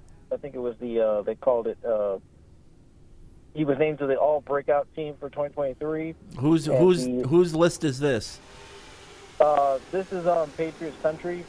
Patriots country. Okay. okay. They're really they're really going out on a limb. I mean, that's very. I love me some Rhamondre Stevenson. The guy did rush for a thousand yards and, kinda and- broke and- out last year. and- and caught Yeah. for like another five hundred, Yeah. like four and change anyway. it's a breakout yeah, they season. got Like- they got him they got him listed for a thousand forty yards and five touchdowns on the ground. Okay, Five? so in other has the words, same season In other words, what he did last year. He only has five Yeah, touchdowns, and this offense is in trouble. Yeah, I think he. I, I like Rhamondre. And then the other two things. What do you What do you guys think about uh, uh, the new tight end Anthony? I don't, I'm pronouncing his last name. I think it's Ferkshire. Ferkshire. Ferkshire. Ferkshire. What do you What do you guys think about him? Kind of using him like how uh, Josh McDaniels did with the with the uh, fullback, but I don't want him to be a traditional fullback. I want him to be like I don't know if you guys H-back. Yeah. With, yeah, like how Kyle Juszczyk with the 49ers, how they use him in the passing game, kind of go out there on some screen, maybe some bubble plays, block a little bit, but also because I don't want it to be predictable where every time we have a fullback out, and every team in the NFL is like, okay, they're going to go run. Um, So I wanted to kind of like mix it up. They throw him out on some bubble screens, and they get him out there going outside, kind of basically being like a Kyle Juszczyk. I don't, I um, don't think he's and as good as Kyle Juszczyk. Uh, I don't think they're gonna. Yeah. I, I think he's a depth. I think he's a depth guy. I think if he's playing, it's it's probably a bad sign that Thanks, Dan. Gesicki and Thornton and those guys, you know, Yeah. Douglas, like the. Like but he the- does have a, a little bit of a Right. fullback background. So, So, if Gesicki gets hurt or Hunter Maybe. Henry gets hurt in camp, and you need a, an extra body, he might. He's probably the next guy up over Matt Sokol or, or Scotty Washington or. They did use that at Alabama. They did use last year, like a fullback slash H back player. Barth would know the guy's name. I, he- he's. Uh, I'll be listening to Catch name. 14 yeah, later. Yeah, you, you know, he, I can ask him later. But yeah, he he. Uh, they did use that player, and I think one of the things that they were maybe doing yesterday, maybe they weren't, but Oh. um, they maybe Is this, were. is, is this Clintus Uh, uh, they they were motioning players into the blocking structure on screens, right? So it was adding on blockers onto the screen, and I saw one example of exactly what you're talking I don't. about. Maybe maybe that is something that that Firkser first. Uh, could do better than Harvard guy. than Hunter Henry and, and Gesicki. Maybe. Maybe. We'll see. I'm getting ahead of myself Uh, on that one though. Paul's in Vancouver. What's Not up, tight. Paul? Hey, Fred, how you doing today? Good. Good. Um, okay, I want to uh, I want to ask you a couple questions. I want to get to my questions today, but you know, with the reti- with the retirement of Devin McCourty, it's an interesting fact about the Patriots roster now that we have zero first round, second round, and third round picks signed to a second contract on that roster right now, like our own pick. Yep. Not a single one. And I find that really quite interesting in a roster building thing. And I actually managed to find a study on the internet about uh, like this kind of thing. Who resigns second contracts? What are those percentages? And I found out that for first round draft picks, 31% sign with their own team, and 50% sign with a different team. The second round 24%, 43 for a different one, and round three 16. So when I'm kind of thinking about, you know, I always just want the Patriots to build a new core of players. So here's my question: What current players do you want to re-sign, and what do you think is the likelihood Bill will do it? Because I look at a player like Josh uh, Uche, I don't agree with Evan that he's a quote elite pass rusher. I believe he's good, and I I do agree with Evan that you need somebody, a specialist like that with that kind of skill in today's game. But I have no hope that Bill's going to match what the market's going to pay for those guys. So, yeah, that's a good. and, It's a, and is there yeah. any recent that's the player exact that point I you think they you really should have kept? Those are my questions. Okay. Yeah. Thanks, I, Paul. I would say Kyle Dugger would be Thanks. my pick. Yep. For his answer. Yeah. Um, I think it's probably between Dugger and Uche, but Yeah. for the reasons that I- I do agree, Evan. I think that's kind of what Evan's I hope Bar- take on on Uche is. I hope though. my you know I hope Barmore gives them a reason. Yeah, I agree 100% on that. And I, I mean, I'd put him almost near the top. I mean, I think he's got the potential to be like Yeah. that true disruptive And guy. the reason it's zero right now is very easy to go back and just look. They've missed on draft picks. Right. Yeah. It's not like a lot of the guys that they didn't sign to second contracts Are are, dominating up, right. around the league. Right. You know, they they missed on you know N'Keal Harry. He's out of the league right You know, I mean Isaiah Wynn just signed for peanuts um, to compete in Miami, and he was available for a long time. Like Sony Michel's been like kicking around Sony now. Michel it's like a journey. not on Yeah. a team. Even on a Him team? and N'Keal Harry are both not on a team. So those whatever 18, 19 Yeah. drafts, like those are the guys that should be on second contracts now. Yep. Right. And we'll see the 20 y- the 20 draft Onwenu, Dugger, Uche are all candidates. Yep. Yeah, We'll see if It's- any of them get retained. I mean, that call is just the heart of the matter of why they are where they are right now. They don't have, they didn't draft those players. Yeah, They and and you know? again, the difference here is it's not a matter of the Patriots simply not resigning guys, and like Paul said, then they go on and it's a miss. Rightly so, they haven't felt they should resign him, and they were right. But that begs, you know, the the, the problem is they haven't drafted well. Now, if you want to go back further than that, but at this point, those guys would be cycled out. I think there were opportunities to sign guys that they didn't. Like you the know. Trey Flowers. That'd be a good example. Yeah, Trey Flowers comes to mind. Yep. Not he didn't necessarily go to on to have a great Well, that's the career with thing. the Yeah, Lions. yeah. hurt. but he's Um, good. I mean, he signed a big money contract. So the only He guy did. that He on this good. team, I mean, Ja'Whaun Bentley did sign a, se- second contract just to be fair. I know he's the only one, but like just it's He not was a- zero. he was a fifth round pick. yeah. So he Yeah. was said he he was only going the top three Yeah. rounds. Oh, okay. All right. I didn't hear that part. And also with, with Uche, uh, the, the the league pays for sacks. Like whether they're they're sacks against Arizona or they're sacks against whoever. And that's what I think his point. Yeah. Paul, it was Paul, right? In yeah, Vancouver. the, the the league is going to pay if he has another double digit sack season. Yep. He's going to get double digit money in the open market. So that's just the way it works. And then you just wonder what another team thinks about him because he's doing kind of the same thing he did here in college. Is there really any reason for another team to think we can we can play we can pay him a lot and we can play him a lot? no, you but know? I think Evan's right. You don't have to envision him having a bigger role, but I envision him getting double digit sacks as that guy for me. Like a closer, Yeah. kind of like Yes. Von Miller. Like Yeah, I mean, a probably younger not- Von- I not that good. but but that role, right? That's what you're But- hoping. Well, But but yeah. some some teams though, like especially four three teams, have that like designated pass rusher role that's on the field all the time. So it's not uh, here you're asked to set the edge. Like that's a, a big r- part of that Could assignment. he be like a Shaq Barrett? right. Yeah, yeah. That's a good example. Yep. um, let's go to Joe in Connecticut. Hey, Joe. Oh, hey guys. Hi, Joe. Um, I got a quick uh, kind of off-season question. Nice. Um, per- just personal opinion from all you guys. How how do you personally feel the team handled Brady's departure? Are you happy with how that went? Because personally, I wasn't. I think we had, you know, the greatest quarterback of all time, and Yeah, I I, I, know, I feel like I mean, I think go, you know? I think we've been I think we've been over this Yeah, for a God. couple years worth of shows at this point. You but think? Yeah, I, I I felt, and I think Fred agreed with me at the time that I understand that from a logical standpoint, what the Patriots did made sense.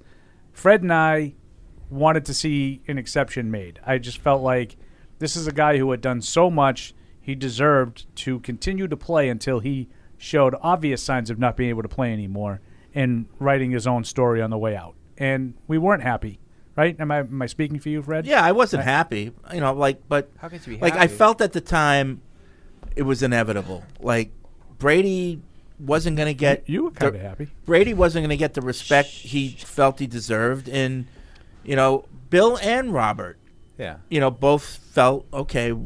Let's let him go. Now remember, you know, Robert made that agreement that he wasn't going to franchise. I mean, yeah, put the tag on him, and I think that was a big concession. That was that was his way of saying thank you. I'm I'm not going to force you. I'll never trade you. He said that openly, and I'm not going to put a tag on. You'll be able to leave, you know, a free man. And I think that was Robert's give goodbye gift to him. But yeah, it wasn't good. I mean, and obviously, you know, now uh, hindsight's twenty twenty. It was the wrong move. Yeah, and I'm not Yeah. going off of what he did. Right. I'm I'm going at the time. At the and, and I think Fred and I both said, I mean, how can you know, why would you pull the plug on this era any earlier than you needed to? And look, there were signs in 19. I don't. I understand that they didn't have a great offense. We've gone over all the personnel issues that they had in, in 2019. Tom Brady didn't play very well. With what he had, he didn't play very well. Wasn't very happy. I don't think he was. Yeah, I don't think he was really all in um, emotionally and, and and all the things that he normally did. So.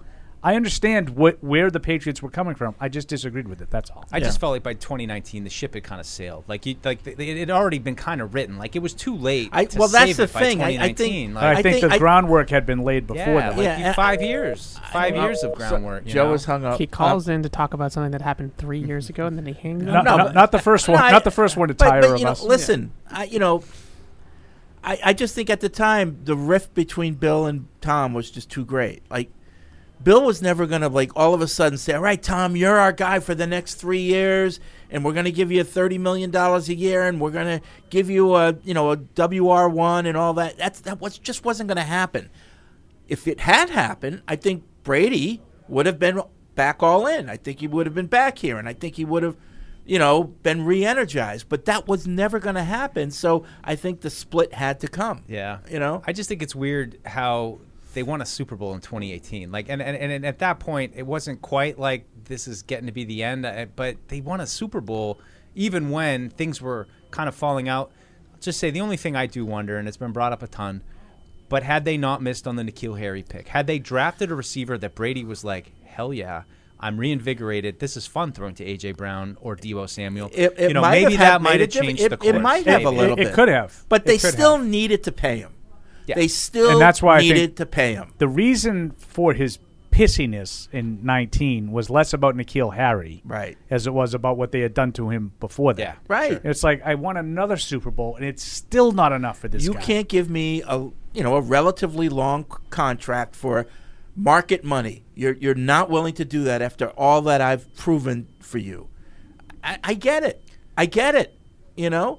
I also get you know the age and all that stuff, but like this guy's different. He's different.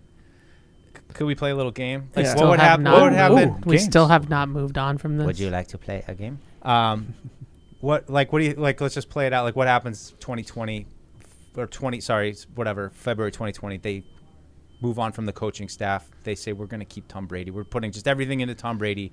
We're going to bring in a new Move on from the coaching staff. Yeah, like let's just Ooh. they, they chose Tom. I didn't like, see that coming. in 20. You know, a- Wouldn't- after 20. I feel like Josh McDaniels would have been the coach. Okay, sure. That, I mean, that's what That's- we're playing. that's That's, what we're of the- playing. But you know, that's- does well, how does that play out? Brady's got three more years. You know, do they get back to the Super Bowl? You think, or do they? You With know, what I Brady, mean? anything's possible. Yeah. no, I'm serious. Yeah. No, I don't. like it is. You know, It's just an Have interesting. I get it. It's a sliding doors A, kind a of re-energized Brady, like they did. You did this for me. I mean, the 2019. he would be all in. Whose honor? Who's your honor? Your family's honor. Andy brought that up yesterday. Um, yeah, I, I don't know. It's a like you know sliding doors kind of thing of, of what they would have done with, with three more seasons. I mean, even after that 2019 team, it just I mean we all know what the 2020 team felt looked like.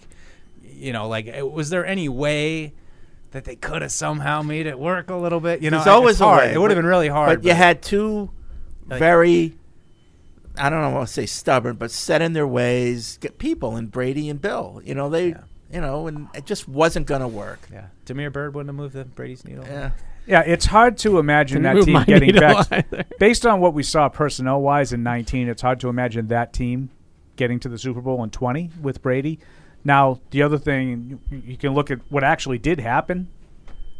You know, with 20, we had to reset everything. And, Yeah, you know, we right, right. so would that have been a reset year even more exacerbated by the fact that you had to re-sign Brady and give him 25 million, which reportedly was what he was looking for and so no, I don't think they would have. Seems would like have. a but I agree with like a Fred. I mean, now. you can't 25 rule it out. Just 25 million. That's it. Uh, Oh, Neil, God. Neil in New Brunswick. Uh, I caught a little of the playbook with guest hosts Sean from Vancouver and Todd from Todd from North Carolina. Sean, I thought did great. He was honest, not afraid to give his opinion. He even had some jokes. Todd was Todd, the Eric of callers. Uh, Oh, wow. well, we like the, we like the caller on caller crime. We do, 'cause that way we don't have to Uh, do it.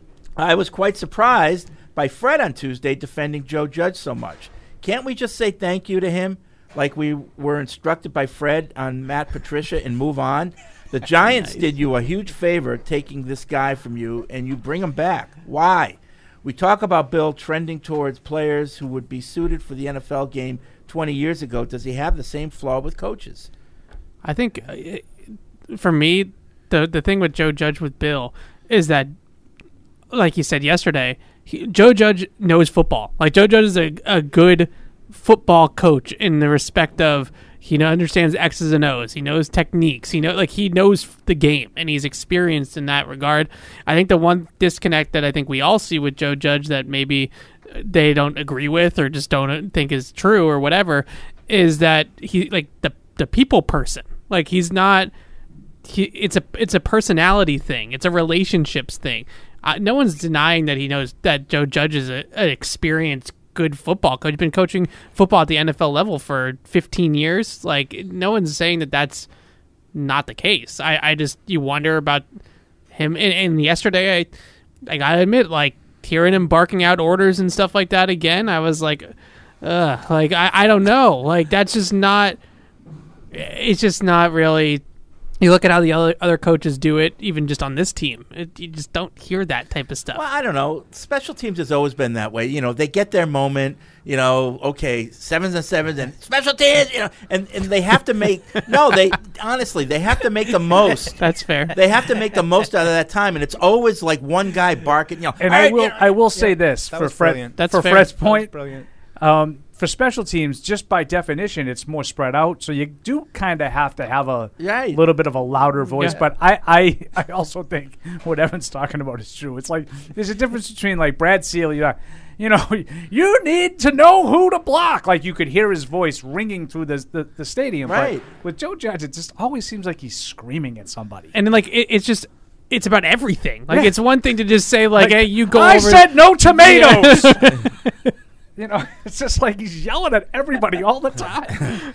Uh, Spee and Fresno, for each of you, what one feature of Mac's game is most important to improve if he's to notably ex- exceed his rookie season performance? Um, What one- I don't know. Performance under pressure.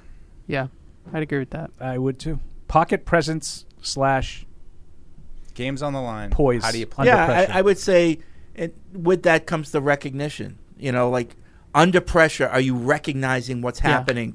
Yeah, you're on You point. know. So you're talking about like clutch.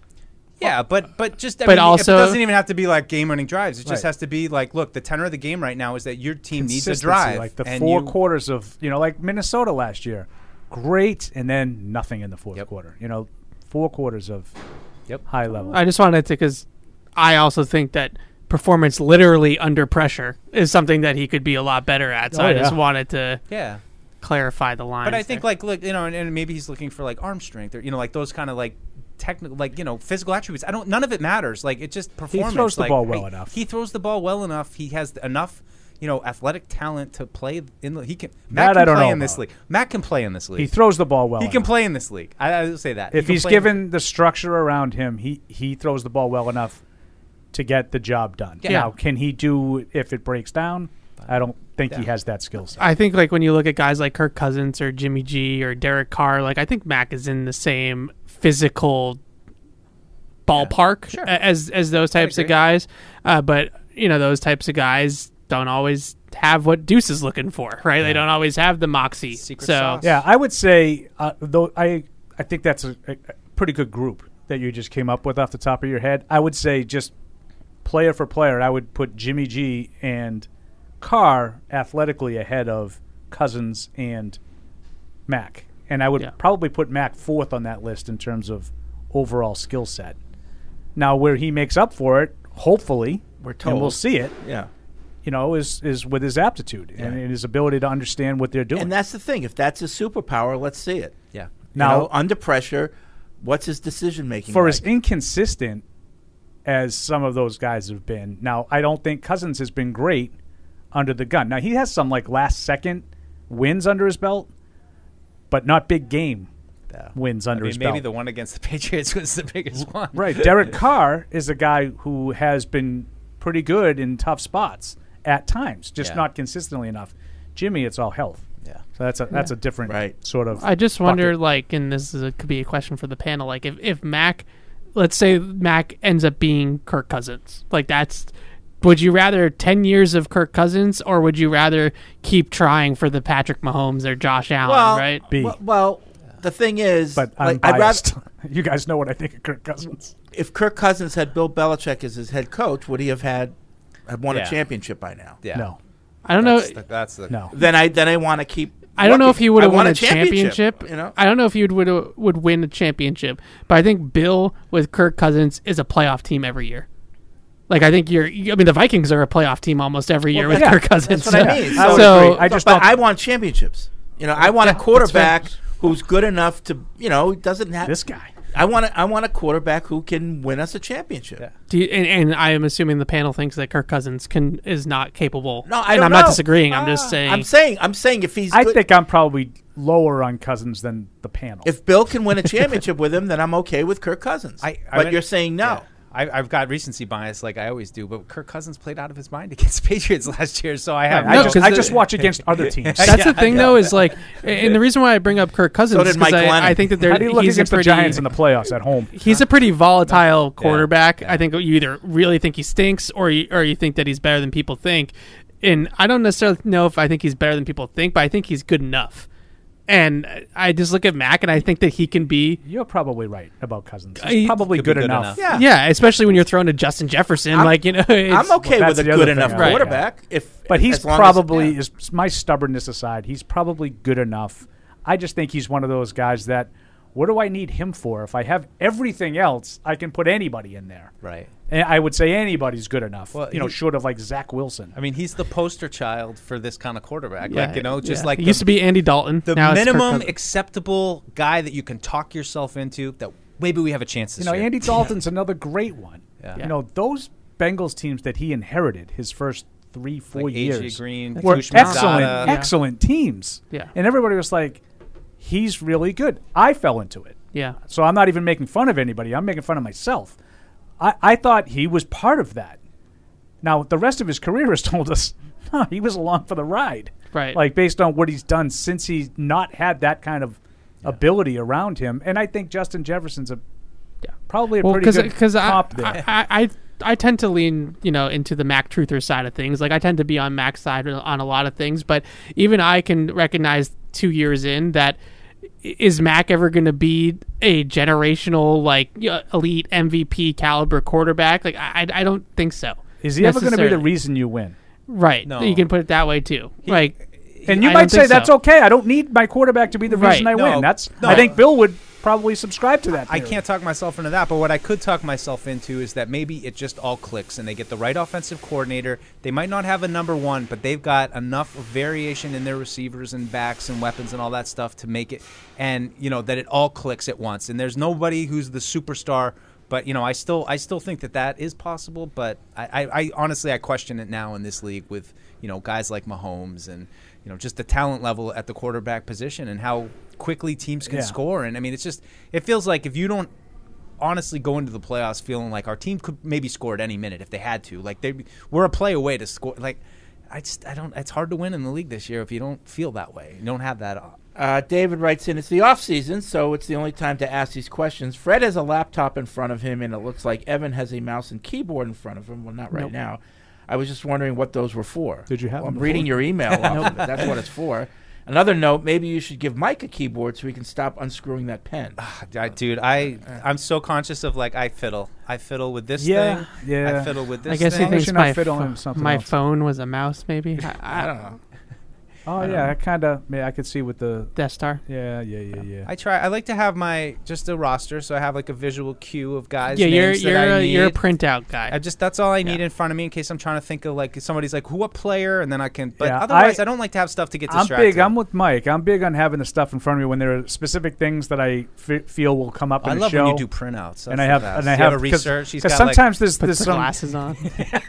Grandpa's needs Grandpa needs the readers. Hold please. Um, yeah. So sometimes you know this. I knew today we were just going to be talking about what we saw yesterday. all- so I didn't. You know. It's all up in the That's in steel the fi- trap. That's in the steel trap. Now ask me about it in three weeks. Forget about It's it. gone. You asked me about what happened about in it. 2002's The OTA. 2002 OTA. I mean, that was great. You know, Rashad Baker, the touchdown maker. I'll tell you about him. Uh, the phones are stacked up. 855 PATS 500. Let's go to the UK where Claire is on the phone. Oh, What's there up? she is. What's up, Claire? Hi, Claire. Oh, Hi everyone. Hi Marie. Hey, girl. Fred, Fred, have you read out my emails because I've missed a little bit in between? No. Emails? Okay, cool. Is that plural? No, I haven't read your just email. one. No, just one. Oh. Just one. Firstly, I need to agree with Deuce on Baringer. I think he's like, yeah, he's my guy. He's kind of sneaky sexy. I think he's the thing this year, so I'm really excited about that they took You like princess. you like So that's guys in really cool. glasses? Well, Well, Claire, you know, I do have my readers back in my office. When you when I made her giggle. Chicky monkey.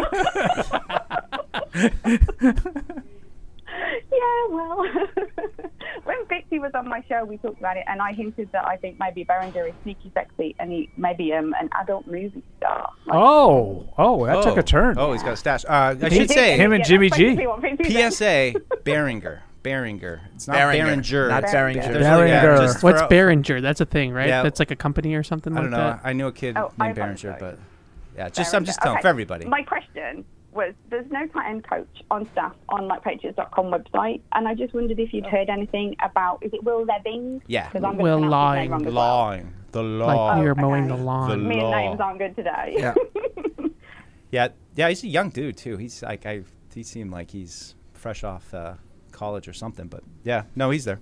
Well, Joe Judge will be the Because tight he's not coach. officially on the website, so he's, he's definitely the tight end coach. So he's out there who's with Gesicki. Yeah. Yeah, Yeah, well, oh, yeah. though they said uh, Bill said yesterday, you know, very nice We'll of him get to let us know that they'll get to, around to announcing Soon. the coaching staff soon. So Maybe So- one of us. in all to write it. seriousness, he did add something along the lines of we're still working through some things right? there, Yeah. right. which maybe was just a throwaway line that didn't have any meaning, but I don't think he has a lot of those. No. Yeah, Yeah. I think usually when he Oh, says so the job might still be open. well, s- no, no, not about tight ends, just about the the titles and the staff. You just keep your tight end Maybe- uh, maybe- infatuation in check. Yeah, it, it drives PR crazy because they need to print the media guide, and they they that's always the last thing they're waiting for. I imagine there's the one person in PR in particular. who Oh would yeah. oh yeah. Thanks, Claire. Good to hear from you. Uh, Dan in Virginia and Michigan. What's up, Dan? Uh, first off, Fred, I wanted to say congratulations to Paul on uh, on his uh, boy graduating. I've got mine's coming up next year, so I know nice. that there's Yeah. a lot of work Oh. that goes into that. It's Yeah. get dusty in So, here. now. uh, Don't get sad. Thank Well you very done there, much. Yeah. Of course, it's the most Getting beautiful week, most beautiful week of weather we've had so far this season. Um, but that's all going to come to a screeching halt, evidently, on Saturday when it's going to be 58, rainy, and windy. Yeah, we have Red Sox. When I too. have It's 100 not people looking coming good. to my house. Oh. Still got the pool open though. Are you Pool's having the open. graduation party at your house? Yeah. None of us Just for got- family, though, not for None- his, none of for us his got friends too. invited. Yeah. Oh boy, you ready for that? And just my friends. How many thirty racks you get? uh, no, I'm, I'd be ready for it on a day like today. We'd be fine. Yeah. But what I'm hearing about Saturday, I have no idea what Beth and I are going to do. Can all be in the My house is not big enough for the amount of people that will be there. Well, I'll get a heated I don't. tent. I don't have your uh, estate. Yeah. Okay. Okay. So, I don't have a pool anymore, Paul. You have a pool. Still hear about Fredapalooza. I, I, I, Fredapaloozas were legendary. We had good stuff. We had good times. Good times. Yeah.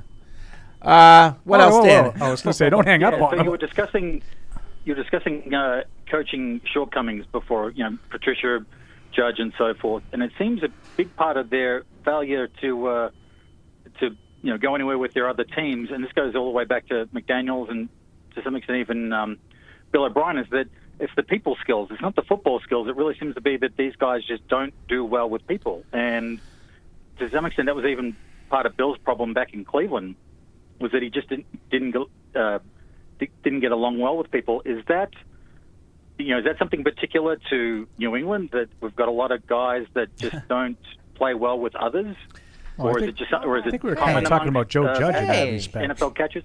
Yeah, I mean it's it's tough. Well, like, when when you're a young coach like McDaniels was when he went to Denver, and you make big changes like he did at the quarterback position, it's tough. You it, it better work. He's doing it again. Yeah, it better work, or you know you lose some guys. Right, but I, I You would know? never characterize Josh as a guy who is not personable. No, he- no. Same with No. like Jerod Mayo. No, no, you know, and a lot of the coaches, and it's like I, I don't think of Bill O'Brien as not being personable. No. But you know, but I think Joe Judge has that reputation of And- being and- a little bit And Patricia, gruff. you know, famously went to Detroit and with the sprinting and you know telling people they don't have any rings and he's got rings and all that He made stuff. them run But again, that's Oh. I think that's an error in in leadership, not necessarily a personality. So, like I think that the, the the similar mistake that a lot of the guys have made is they've all tried to emulate Bill. They've all tried Yeah. to be ruling from above with an iron fist. Right. One problem. You don't have the rings that validate that. Right. If Bill, you know, Bill couldn't do it at Cleveland, you know, and Yeah, Bill. And if 2000 tried to be like uh, Parcells, and you didn't have the. I- I mean, that's a great point. Like Bill was probably no different personality wise in Cleveland than he is now. Right. But he's able to succeed now without being the most personable person Yeah. that we've seen because he's won. Right. And they they uh, I mean, you hear the guys talk about it like he's one of the best. He's done this, he's done that and his track record speaks for itself. Yeah. So this there's like automatic respect that's attached to that. I think Vrabel's an interesting person because he's got like you know like he's a ball buster, but like Very there's personable. endearing about him, and you know that's just I think there's a lot of different ways to do it. The bottom line is like, is your team gonna listen to you and You're- buy into it? You're you're in charge of 53 guys, you know, plus, Plus practice all the- squad, plus mean, the coaches, yeah. and they need to think that you know what you're talking about. Because if they don't think you know what you're talking about, you just lose the room, you know. Uh, so you have to have that gravitas, and if you don't have it right away, then you better know what you're talking about and eventually get results. Or people just they want to win. Yeah, you know. Well, that's what you they- hear, like you know, young coaches talk about. Young coaches who are you know thrown into a room, maybe with guys that are that are older than you as a coach. And I've heard some you know people just saying like they just the players just want to know that you're putting them in position to succeed, yeah. that you're helping them be successful. If. I listen to you, I'll get better. Yeah. and we'll win. and if they do, they Right. start to earn the trust, and then Right. it builds. And you know. Yep. Thanks, Dan. Appreciate the call. Uh, let's go to Willem and Philem. What's up, William? Oh, nice. Hey, What's going on, Fred? How you doing? Good. Okay. Uh, have a uh, question for for Evan. When I, Evan, um, so uh, are you familiar with the quarterback from USC named Caleb Williams? Am I saying his name correct? You are. Yes. Have you ever heard of him? Not once upon a time. Even Deuce All right, has. so just, I asked Deuce the other day. if he Even Mike it. knows who that is. What's up? all right, Yep. just hear, just hear my take on it, Evan. Don't be sucking your teeth and rolling your eyes and like you always do when somebody say something. Yeah. Sucking your teeth. All right? I like that. All right, okay, so look, so let's say the Patriots, you know, they they're like they go eight and nine again or nine eight, whatever though. Mac just can't get us over the hump, right? And that's just another loss on Bill too. On top of that, do you do you see a scenario where Bill just said, "All right, you know what? I just mix it, forget it. You know, let's just go in for the number one draft pick and try and trade up and just." You know, it might take three first round picks, a couple of twos, I don't know, three future stuff, I don't know. But do you see like a scenario where Bill would do something like that? No. I I don't see a scenario. Then you guys can disagree with me where Bill would give up significant draft p- capital for one player ever. Not a, like So we're eight and nine, picking around 14, 14 or and you have to go 15. up to that's, one. that's hard to get up high enough for that. I would agree I with think that. the only way to get him is that you stink. Stink. You lose a couple. yeah. See, you don't have to stink. Mm. You can instead of going eight and nine, if you you know even seven, six gets you top ten. Yeah. Now I'm not closing that door. I agree with Evan. Fifteen to one, that's a lot. Well, you just but if it's like eight to one, maybe that might be something what, a little bit um, more palatable. What the Panthers, what they were right around that, like Mhm. eight or Yeah. nine to one, and now as for Bryce Young, who is nowhere near the prospect that Caleb Williams is. So uh, to Yeah. get that guy, It's I- unlikely. I, don't know. It's I mean, You're going to have to give up, you know, a real You're gonna king, like the whole farm. Yeah. So what? So what do you do? I mean, I heard you talking about Kirk Cousins, and I'm like, he's been tearing the NFL's pockets up. No, he's not dancing. no. So you you want to you want something better than Mac or even Kirk Cousins. But my question to you, I mean, you know, you the football analyst and everything. So you know, I'm just trying to get your input. What do we do? We can went 89. We went eight and nine again. Bill can't do it ever again, and so that's a strike on Bill. We know Mr. Kraft is gonna be pissed off because you didn't make the playoffs. What do we do? I, I think it, you know my opinion only, and you guys can all again disagree. If I were the Patriots at that point, I'd be going for a veteran quarterback. I, I just I don't really have any interest in going back into the rookie well again in trying to at best what you're trying to do is what you're trying to do now which is like win with all the other parts and all and, and you know everybody pulling together and not just the quarterback. Like a, a trade for another or a, a move for a veteran there's always one veteran that moves in the offseason. This year was aaron rodgers last year was russell wilson like whoever that ends up being uh, that that's what I, especially if bill's going to still be the coach I, I don't really have much interest in bill trying to groom another young quarterback because Doesn't have the time. he doesn't have the time and he also just i don't know if he connects with this generation uh, well enough because as much as i you can call mac jones a baby and you can call mac jones you know his pouting and his tantrums like guess what like that's a, a lot of athletes are going to be wired that way nowadays and if they get caleb williams here they get drake maye here or, or one of these uh, you know kj jefferson and it doesn't go well right out of the gate and there's some friction there, it's going to be the same story. So I, I just have really no interest in going back in the draft uh, for a quarterback. I, I would at that point try to maximize the last two or three years that Bill has with a proven veteran guy. That's just me, though. Just just one more thing, and then I'm, I'm out your way and whatnot. Um, I, I'll just try to put this all in one though. Well, in terms like for Mac Jones though, I, I get it, you know, the pout and all that, though, but the man wants to win. I think that's that's that's his frustration. He really wants to win, and he see how things is, and he can see it from his perspective as a quarterback.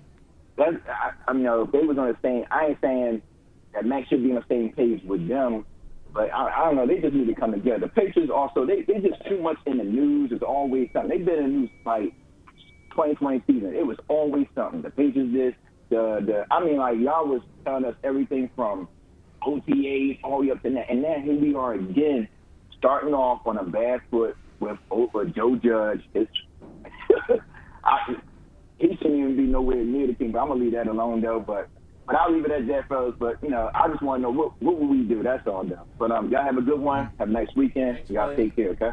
It's a tough Thanks, question. I mean, in some ways, it's, it's. I mean, it's like we've always talked about. It's hardest to be in the middle. Like it's the decisions are easy when you're a That's- three, four win team or a, or a three or four win lo- loss team. If it was easy, every team would do If it. you keep blasting out eight win season after eight win season, you know what? Eventually, you're going to have to say, look, we might have to bite the bullet and take a half step back to, you know, get past this mediocrity that we've had a few. Well, I think Williams' point is it that, or you bite the bullet and sell the farm to get that guy. Yeah. You know. No, I don't. I mean, if you get to that point, I wouldn't. I mean, I wouldn't be against it. Uh, Alan in Texas, uh, I've been listening to the show for eight or more years, and I really enjoy the football information as well as the entertainment. When Andy left, I was a bit concerned on who would provide the entertainment. He seemed to be able to start an argument over any topic. that being said, the new lineup is fantastic. Deuce has the fanboy energy that is contagious, and Evan's knowledge is very informative. man. Fred, your humor at times is subtle genius. Paul has the knowledge and the Italian attitude that I grew up with. My question is this How that- much of being a coordinator is an art form? Well, that's a kind of a segue. uh, how much is knowledge of the game? Which do you think is more important? Is the art form harder to teach? And is that what separates a good coordinator from a mediocre one? Well, Andy always said that calling plays is more of an art. Sure. While a lot of the other stuff is science. You know, and that's the thing. Like we've already, I've always talked about coordinator. Different teams have different roles for that title. Like there's the architect of the offense, there's the guy who comes in with the game plan, and then the guy who calls the plays. And sometimes it's all the same. And that's a true coordinator.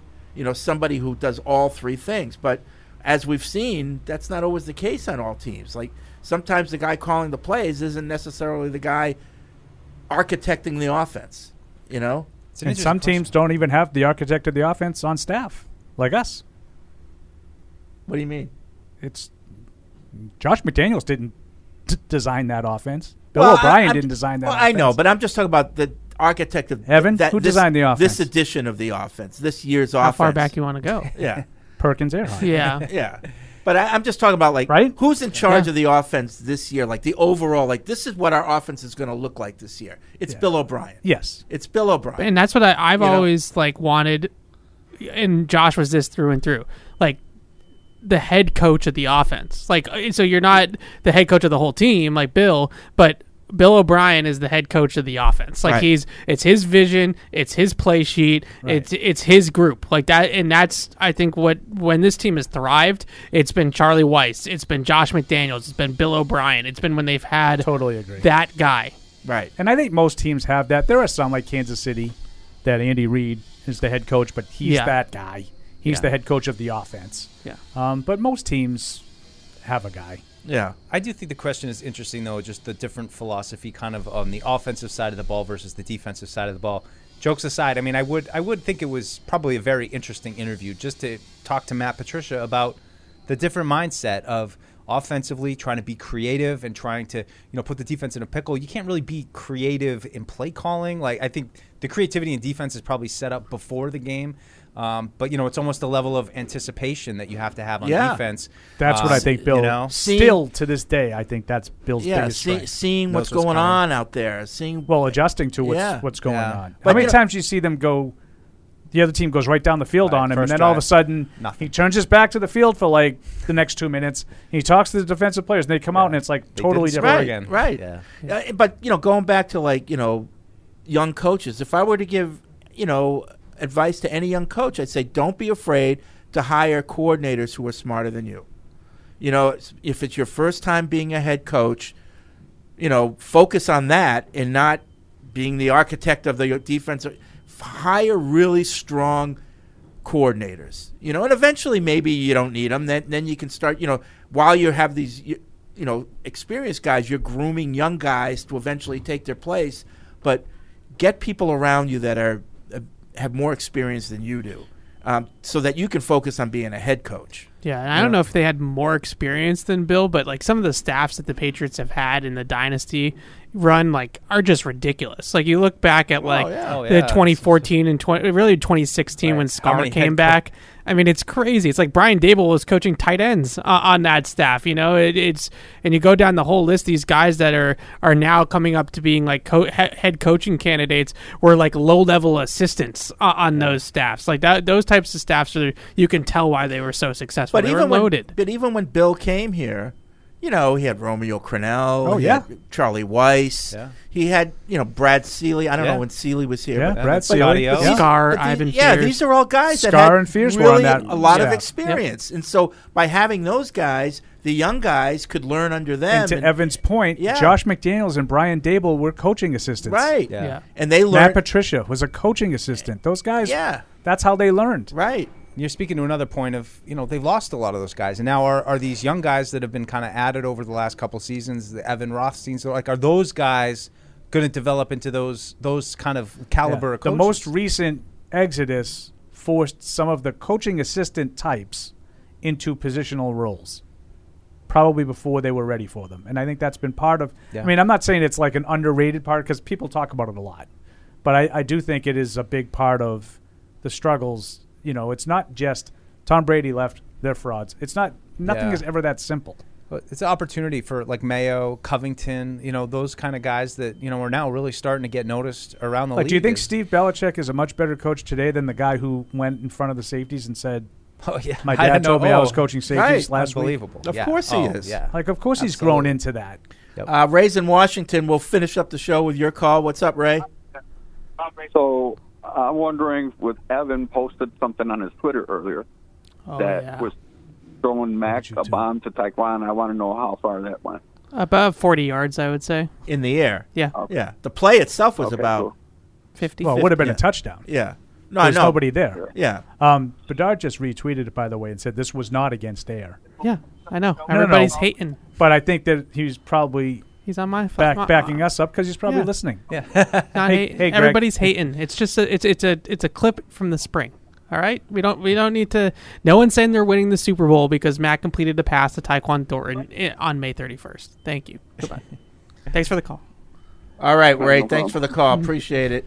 What? All right. This guy. That's going to be it for this edition of Patriots Unfiltered. Stay tuned for Catch 22 with Evan and Alex. More overreaction to the OTA. Uh, we'll be back next More week. overreaction. We'll see you next Tuesday. Thank you for downloading this podcast. Subscribe on Apple, Google Play, and everywhere else you listen. Like the show? Please rate and review us. Listener comments and ratings help keep us high in the podcast rankings so new listeners can find us. Be sure to check patriots.com for more news and more podcasts.